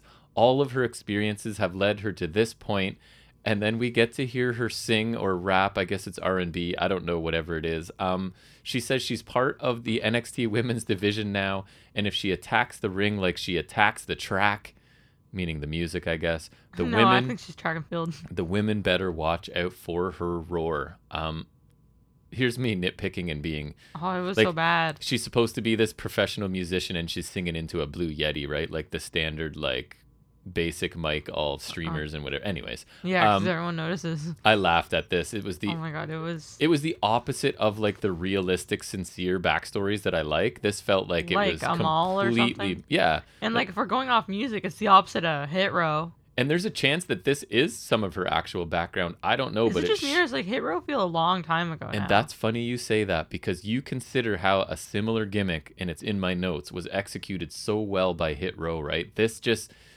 by comparison, what the feels hell happened awful. to Hit Row, man? That feels Awful. so long ago. Oh because Oh this is the same kind of idea, right? But Yeah. this one was laughable and felt completely contrived, whereas Right. Hit Row felt Hit Row legit. was the best. It doesn't even feel like they lasted long, but it feels so long ago now. It's sad. So that was just a, another brutal segment. Mackenzie is now congratulating Sarray, who dedicates the win to her grandmother. She says she can do anything with her necklace. And Dakota Kai, of course, shows up laughing, saying she can tell the necklace is important to Sarray, but as a warrior of the sun, she must know that no matter how important a relationship is, the sun always sets on it. So it's more of this Dakota Kai is determined that nobody could ever like anybody. Like no relationship will ever work out. But she's just kind of drifting around the roster complaining about The this, right? So yeah. So I I guess this is gonna set up a match. is she match. still doing like the psychotic thing? Yeah, it will. a little bit, but it's kind of toned down. But yes, basically she is still. And I mean, I feel like she's got to lose that match, right? They're not gonna have Sarray lose. Yeah, because she can do anything with her necklace. That's correct, unless Dakota steals it or something. I guess I don't know. And then they have a ma- another match for it. I don't see the Sarray gimmick gaining any traction either, but I so maybe be she does lose then. I don't know.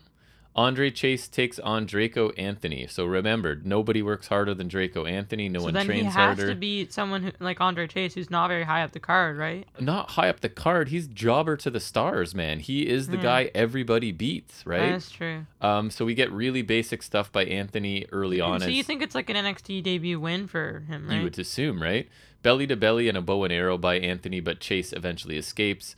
We get a really stupid spot. I think they screwed this up because uh, Draco grabs the Chase U flag from Bodie Hayward. Is that his Yep. name? So he's at ringside, but clearly something's supposed to happen because Draco like backs right up to the ropes in front of Bodie and is stepping on the flag. So I feel like Bodie was supposed to grab it back and hit him with it or something, but he doesn't. Um, so the positioning was awkward, but nothing really happens. Bodie just ends up grabbing the flag back, and then Chase hits a hammerlock flatliner that I kind of liked. oh, that's kind of cool. He picks up the win in four and a half minutes. So, So you lost to Andre Chase in Right. four minutes. after you get a vignette about how you outwork everybody, you can't beat one of the biggest jobbers Oh on my this god! program. Outwork everyone, Christian. Exactly. Oh my god. So I guess bad. Andre Chase gets a win to put on his resume because he's positioned at this point to never beat anyone of consequence. What do you mean? He's positioned. He's positioned the same as Von Wagner. And Anthony is big and fit, but I thought this was a pretty generic debut. And again, after the vignette, it doesn't really seem to connect. And he's been losing on 205 Live a bunch, I think, or winning on 205 Live. Doesn't really matter on 205 Who, Live. Chase or Anthony? Uh, Draco Anthony. Good for him. Uh, so Mandy, still running from Kay Lee Ray, ends up in catering where a full sheet cake just happens to be sitting on the counter. And like spaghetti or something. Like so Kay Lee Ray pops up from behind the counter. So she kind of fails at they, almost. yeah, the large, she chucks this large bowl of spaghetti kind of all over Rose. It doesn't quite she connect kind of as well as they really want. connect, and then she kind of has to like fix that up a bit. But are we to believe that even though Mandy is running from Kay Lee Ray, Kay Lee Ray was there first waiting for her? Or did she sneak in behind? I guess maybe. I guess that's possible. realistic. And then obviously the cake Yeah. also gets thrown into Rose's face and doesn't connect quite as Cake well in as they want. wrestling always Has to be. has to be like that. Yes. Um, Kay Lee Ray demand, or sorry, Rose demands to know why Kay Lee Ray is doing this, and Kay Lee Ray responds by she saying actually have to answer that that or like Ro- yeah, that like question? you know what I want is basically what Kay Lee Ray says.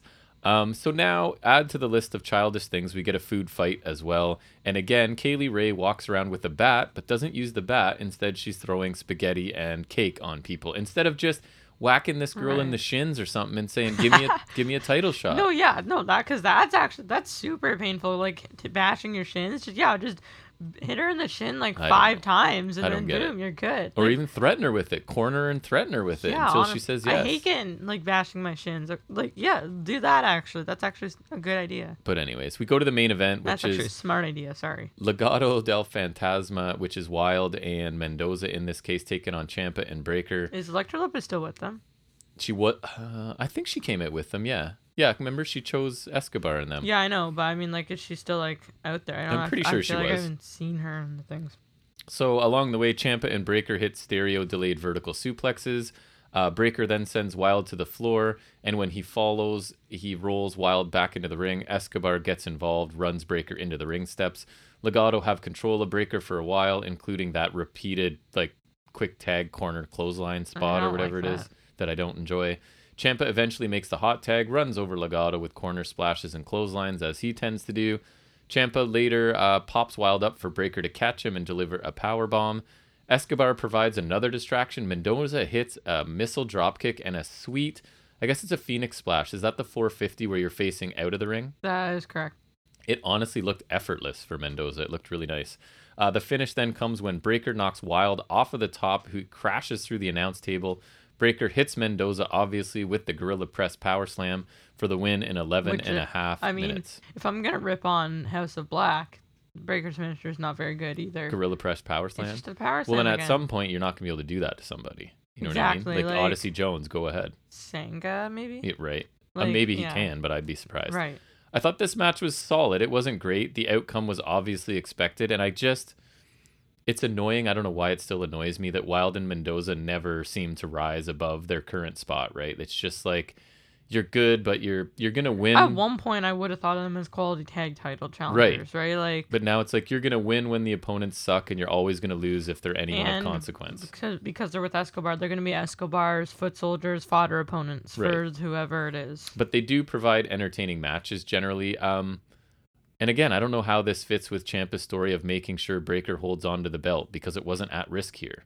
Um, and I guess yeah, that's what I'm struggling with, even though I didn't watch it. And I think what I forgot to put on the end here is that basically we end up with Kay Lee Ray chasing Mandy Rose into the ring and ending up um, Mandy Rose does give her the match, but I think it's next week. I don't even think it's at the Valentine's. What I is it? Vengeance, whatever. Vengeance Day. I think it's actually on I NXT next can week. Check because they would have said so. and I so think far. that's how the show ended. I forgot to make notes on it, but quickly, yes, Mandy Rose was like, "Okay, fine, you can have your match, and it'll be next week." I think.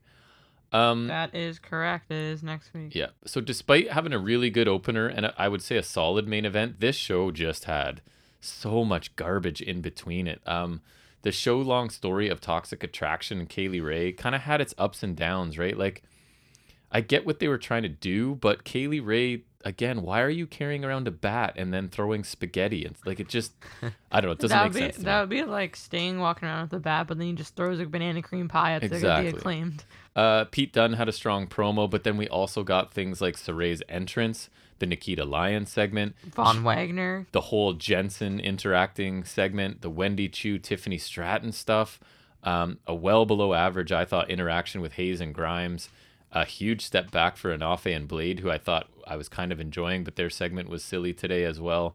Um, so I, at Was the end of the any day, Dusty Cup this week or no? no. The end of the day, I laughed at this episode, but for all the wrong reasons, right? That's not why they want me to laugh. I can't imagine a group of people agreeing that many of these creative decisions are good ideas, right? It's always that thing where we're like, somebody had to come up with this idea, and a bunch of other people had to go, yep, that's gold, And they had to execute it. right? Um, so I enjoyed last week's episode, and it was hopeful that maybe they'd like turned a corner and figured some things out, but this week proves they have not. This is a D show. Um, the only thing worth watching is the opening match. The only reason it doesn't fail is because the opener was good and the main Right. event was acceptable, but a bad, bad show. And for next week, so yeah, there's Kay Lee Ray Mandy for the next women's title, and then an equally important women's Mm. match: Wendy Choo versus Tiffany Stratton for grap. It says here Tiffany WWE and the realist Wendy. That's just the Instagram handles. Grapple over Daddy's credit card, Oh my god! and then Dusty Cup, uh, MSK, um, and versus BBC, right? and Creed's uh, GYV, and then Sarray Dakota, LA Knight Sanga. Could be some okay matches on there, Yeah. and maybe it'll be more match heavy because this show was more like stupid segment heavy. So maybe Mhm. they'll go to more in ring Yeah, stuff, and I saw a thing would be for nice. um NXT Vengeance Day. Wait, hold on. So it says it's February fifteenth. Is that a Yeah, it's right around Valentine's Day. is that a Wednesday though? I don't know. Or that, I would no, that's- assume oh, so. I mean Tuesday. Sorry. Oh, so it's a TV special. Yeah, so it might be entertaining. No, because I thought because NXT Vengeance Day, right? I thought it was gonna be like War Games because No, Vengeance Day was a takeover last it's year. It's just remember? a TV special. Really? Okay, so yeah, because I, I thought I thought that was weird because I know like they're not using takeover names anymore, right? But they did War Games as a premium live event, right? Yeah. So I thought they would be doing that Vengeance because I thought they would keep they are using all the old NXT um, event names, right? Right. And then like I thought this one would still be a takeover, so that, that's Nope. kind of interesting. Yeah, it might be okay. Um, what else? I watched Impact last night. Only three things I wanted to say. I did end up enjoying. I told you the Grace, Jordynne Grace, Matt Cardona match. Even though I was annoyed for a while because I was telling you he was doing the whole like doesn't want to hit a woman and hesitates to execute moves and kind of regrets it when he does hit a move. And it was annoying me because um, it's Jordynne Grace, first of all. She's a beast. You don't have to worry about hurting her. She could kill most of the men that are wrestling, in my opinion. And I just, I, it was getting to the point where I was becoming annoyed with that story they were telling because Matthew Rehwoldt's on commentary and he's bringing it up. Oh, you know, he's never been in an intergender match before and he doesn't quite want to, whatever. But, anyways, it ended up working really well to me because he ended up uh, distracting the ref with the belt. And as the ref went to go put the belt out of the ring, he hit Jordynne Grace in the face with a chair. So I thought that was a cool little twist. Uh, ended up liking it. I think, I can't believe I'm saying this. I think I might enjoy the Honor No More group. I've You're just telling me about the logo. I'm trying to find it, but I can't find it. I'm the logo's cool. I think the name is cool, and I've just my criticism before was like it's a bunch of mid card guys, right? But I think that's okay because It's Impact. Impact has stuff going on at the top of the card with Moose and Morrissey and all that stuff, right? So Maybe Alexander. they also added Kenny King this week, and normally I'm not a Kenny King fan because I feel like he's been the exact same character for I don't know 15, 20 years.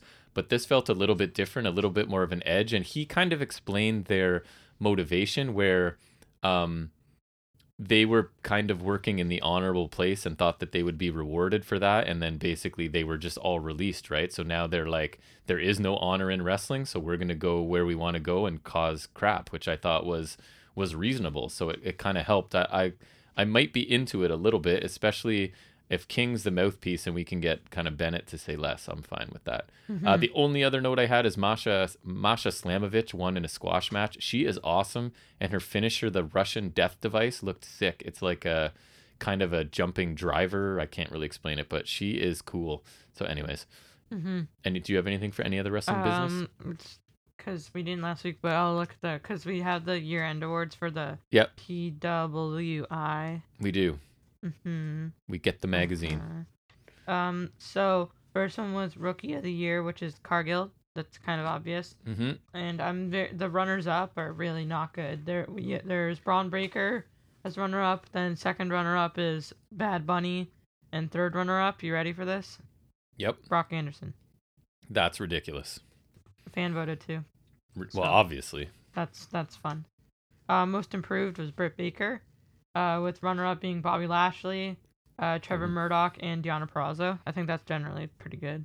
I don't know how much Purrazzo improved. She's always awesome. No, But but, I mean like I guess from WWE, right? Yeah, that's true. Because she didn't really get much. She did not. in 2021 was I mean I know she was also in 2020 but I think most of her stuff was 2021 Yeah, so She had a huge year. uh comeback of the year you want to take a wild guess who that is Uh, that would be Chick Magnet Punk. yes correct runners up are Sting Christian Cage and Becky Lynch so that's largely disgusting for me Yep. um but I think that's that's kind of an obvious one inspirational rest of the year gross Edge all he did Because was he's old and he came back. all he did was inspire me not to grow a beard What? How is he inspirational? Because he's old, The or he had a neck injury, but he'd already I came, don't know. He'd already had the match. What was the greatest match of all time, or whatever? greatest wrestling match ever Right. Yeah. Um, but then the runners up, I'm surprised Bianca Belair is a runner up. How is she not? She's more way more inspirational? I would or- suggest, or to a whole group of young girls, Big, probably. E as the next runner up also makes sense, and Yep. then Mickie James for some reason. Sure. But I think Belair would make more sense. Edge has only inspired me to not grow a beard and also not be named Edge. Um, most popular rest of the year, CM Punk. Mm, I think there's merit. I who else? Who's the runner-up? Uh, Hangman. And then Big E, and then Bianca Belair. Uh, I guess. I guess because like it's been like super into like I mean he is really popular. you wouldn't so- say Moxley. Mm, I I'm surprised he's not in there. Um, some of the vote getters who did not capture runner-up spot: Bryan Danielson, Jungle Boy, Adam Cole, Randy Orton. Interesting. No Moxley. Wow. I guess. I, I'm surprised Moxley's not in there at all. Actually, yeah, I didn't even think of that about that. Well, and how much of the year did Punk actually? I guess they might not consider that. Uh, If fans are voting, August, they just vote. Okay, so half a year almost. Yeah. Not quite. I Third, know it was third of a before year. All Out, and All Out's early September, so August for sure. Right. Um, most hated MJF, of course, with Easy. runner up, runners up, uh, Roman Reigns, Kenny Omega, Baron Corbin, all makes sense. Um, people Except they hate Corbin for different reason, I think, right? like not because you're- he's a heel, just because they hate him. because Corbin sucks. Right. Yeah, no, you're supposed to hate the rest of them. Feud of the year, oof. Chris Jericho versus MJF. Mm, no, I'm sorry, what? not for me. Um, huh? And then runner up is Banks Belair. Fair enough, I guess. Yeah. Uh, Baker Rosa, fair. Edge versus Roman Reigns, no. No. Um, and so some of the ones that did not get a spot: uh, Cole O'Reilly, Omega versus Impact Wrestling, Edge Rollins, Cardona, GCW. Where's Hangman Omega? Where where is that? How is that not anywhere here? Like that Weird. feud is sick. Um, Independent Wrestler of the Year, Nick Gage. Then runners up are Trish Adora, Tony Deppen, and Effy. I can't really comment much on this. I've seen Adora and Deppen. I haven't seen any Effy yet. Mm. I've heard good things. yeah. Um, match of the year, Baker Rosa, fair. Yep. No Um, problem with that. Runners up, B- Lucha Bu- Bros, Young Bucks, Fair. Cage Match, Belair Banks, Mania, Walter Ilya Dragunov. Uh, runners, uh, the ones that did not get runner up are uh, Reigns Edge Bryan from Mania, which I think is fair. I love that. Omega Danielson, yes. Omega Phoenix from New Year's Match. I forgot about that one. That one's pretty good. It was. Um, Edge Rollins, I think from Crown Jewel. No. Uh, and Okada versus Will Ospreay from Wrestle Kingdom. Where's Danielson Hangman? How is that not here anywhere? Crazy. I'm confused. Some these confuse me. Some it's not PWI's fault. It's just I'm I, I really get people confused with the fans sometimes, Yeah. right? Faction of the year, Inner Circle, no. Hmm. Runners up, Elite, Bloodline, Bullet Club. It should have been the Elite. Bullet Club. Come on.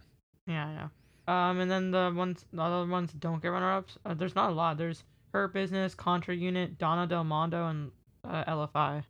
I mean, there's Yeah. slim pickings, I guess, right? Yep. For like Probably. top back in the tag team of the year. You want to take a wild guess? Bucks. Yeah, and it's Young Bucks with runner-ups being Lucha Bros, Usos, New Day. So it's That's gonna fair. be. It's, I feel like no matter what you do, you can't escape Bucks, Usos, New Day, and then you Yep. usually get like one other team. And Lucha Bros, I think, is a good one. Um. Oh my God, one of the vote getters that didn't get a runner-up spot, Natalya and Tamina, really. And then. RK Bro, Mysterio's FTR, MSK. I don't know. I think that's a pretty obvious one. Women of the Year, Britt Baker, of course. Uh, Belair, Mickie James, Deonna Purrazzo, runner-up. I Mhm. think Belair, I, Mickie James' inclusion is kind of odd for me. I would have maybe put in Sasha Banks or I guess Becky. Yeah. Like I, I don't see Mickie James going in there or like Raquel Gonzalez maybe or who was champion before Raquel Gonzalez? Oh, how am I? Why am I? Io. No idea. It was Oh yeah, that's right. How did I forget that? And then wrestler of the year is Kenneth Omega, um, with um, um, then the runners up are Reigns, Bianca Belair, and Big E, Nice. and and just and that's it. Cool. I, yes. Some of them are weird, but most of them make I sense. get I think. confused with some some of them sometimes. More so just like um runners up at least because usually Yeah. the picks are pretty. Other than Jericho MJF, like come on. Well, it's just because it was so long, right, and high profile. I think. I mean, so was Omega Hangman. I know, but it was more subtle. I think a little bit. Yeah, but But anyways. better. All right, that's going to wrap up any other wrestling business. We'll move into our final segment where Jack's going to give us an update from the world of wrestling action figures in Figuring It Out with Jack. Um, so I did see there were some packaging images for um, AEW Unmatched Three, but I didn't really need to cover that because I think I've talked about it before. Other than that, now I think at, at least the unmatched line they're gonna have. It says you get like I think three exclusive of the upper deck cards. In, Oh, with The figures. So Yep. I don't know if it's like. I'm wondering if it's like exclusive to the series or exclusive to each figure. I don't know how that's gonna work, but that's kind of cool because I am yet to find any of those the cards. I'll totally get some once I find I them. I haven't seen, not that I've been out, but I haven't seen them Yeah, either. yeah, no, I haven't been out in a bit, but just I think they've been out for a decent time, and I'm I haven't seen it because I'll I'll definitely get some. I, I do I am interested in that. Um, but so that's kind of cool. But um, the other stuff I have is battle packs and basics. The two things I'm probably least interested in Sweet. in figures. Um, there's the Showdown two packs nine lineup revealed no images yet. Um, I, I don't know. I, they need to go back to normal battle packs because they were just getting into the battle packs where they had the accessories and now they have these ones with the boring action stands and when it's lame and the basics suck still. um, you have John Cena versus The Rock, I think from Mania 29, Bayley Sasha Banks from Hell in a Cell 2020, and Shane versus Ricochet from WrestleMania Backlash. Yes. Yeah. And Ricochet, I think that's when he was wearing. Do you remember when he was wearing like black pants in the street gear for a while? Yes. That was really weird. Didn't he steal someone's ring gear or something? He stole something someone had to get back. I forget. It was at that. Do you remember? What?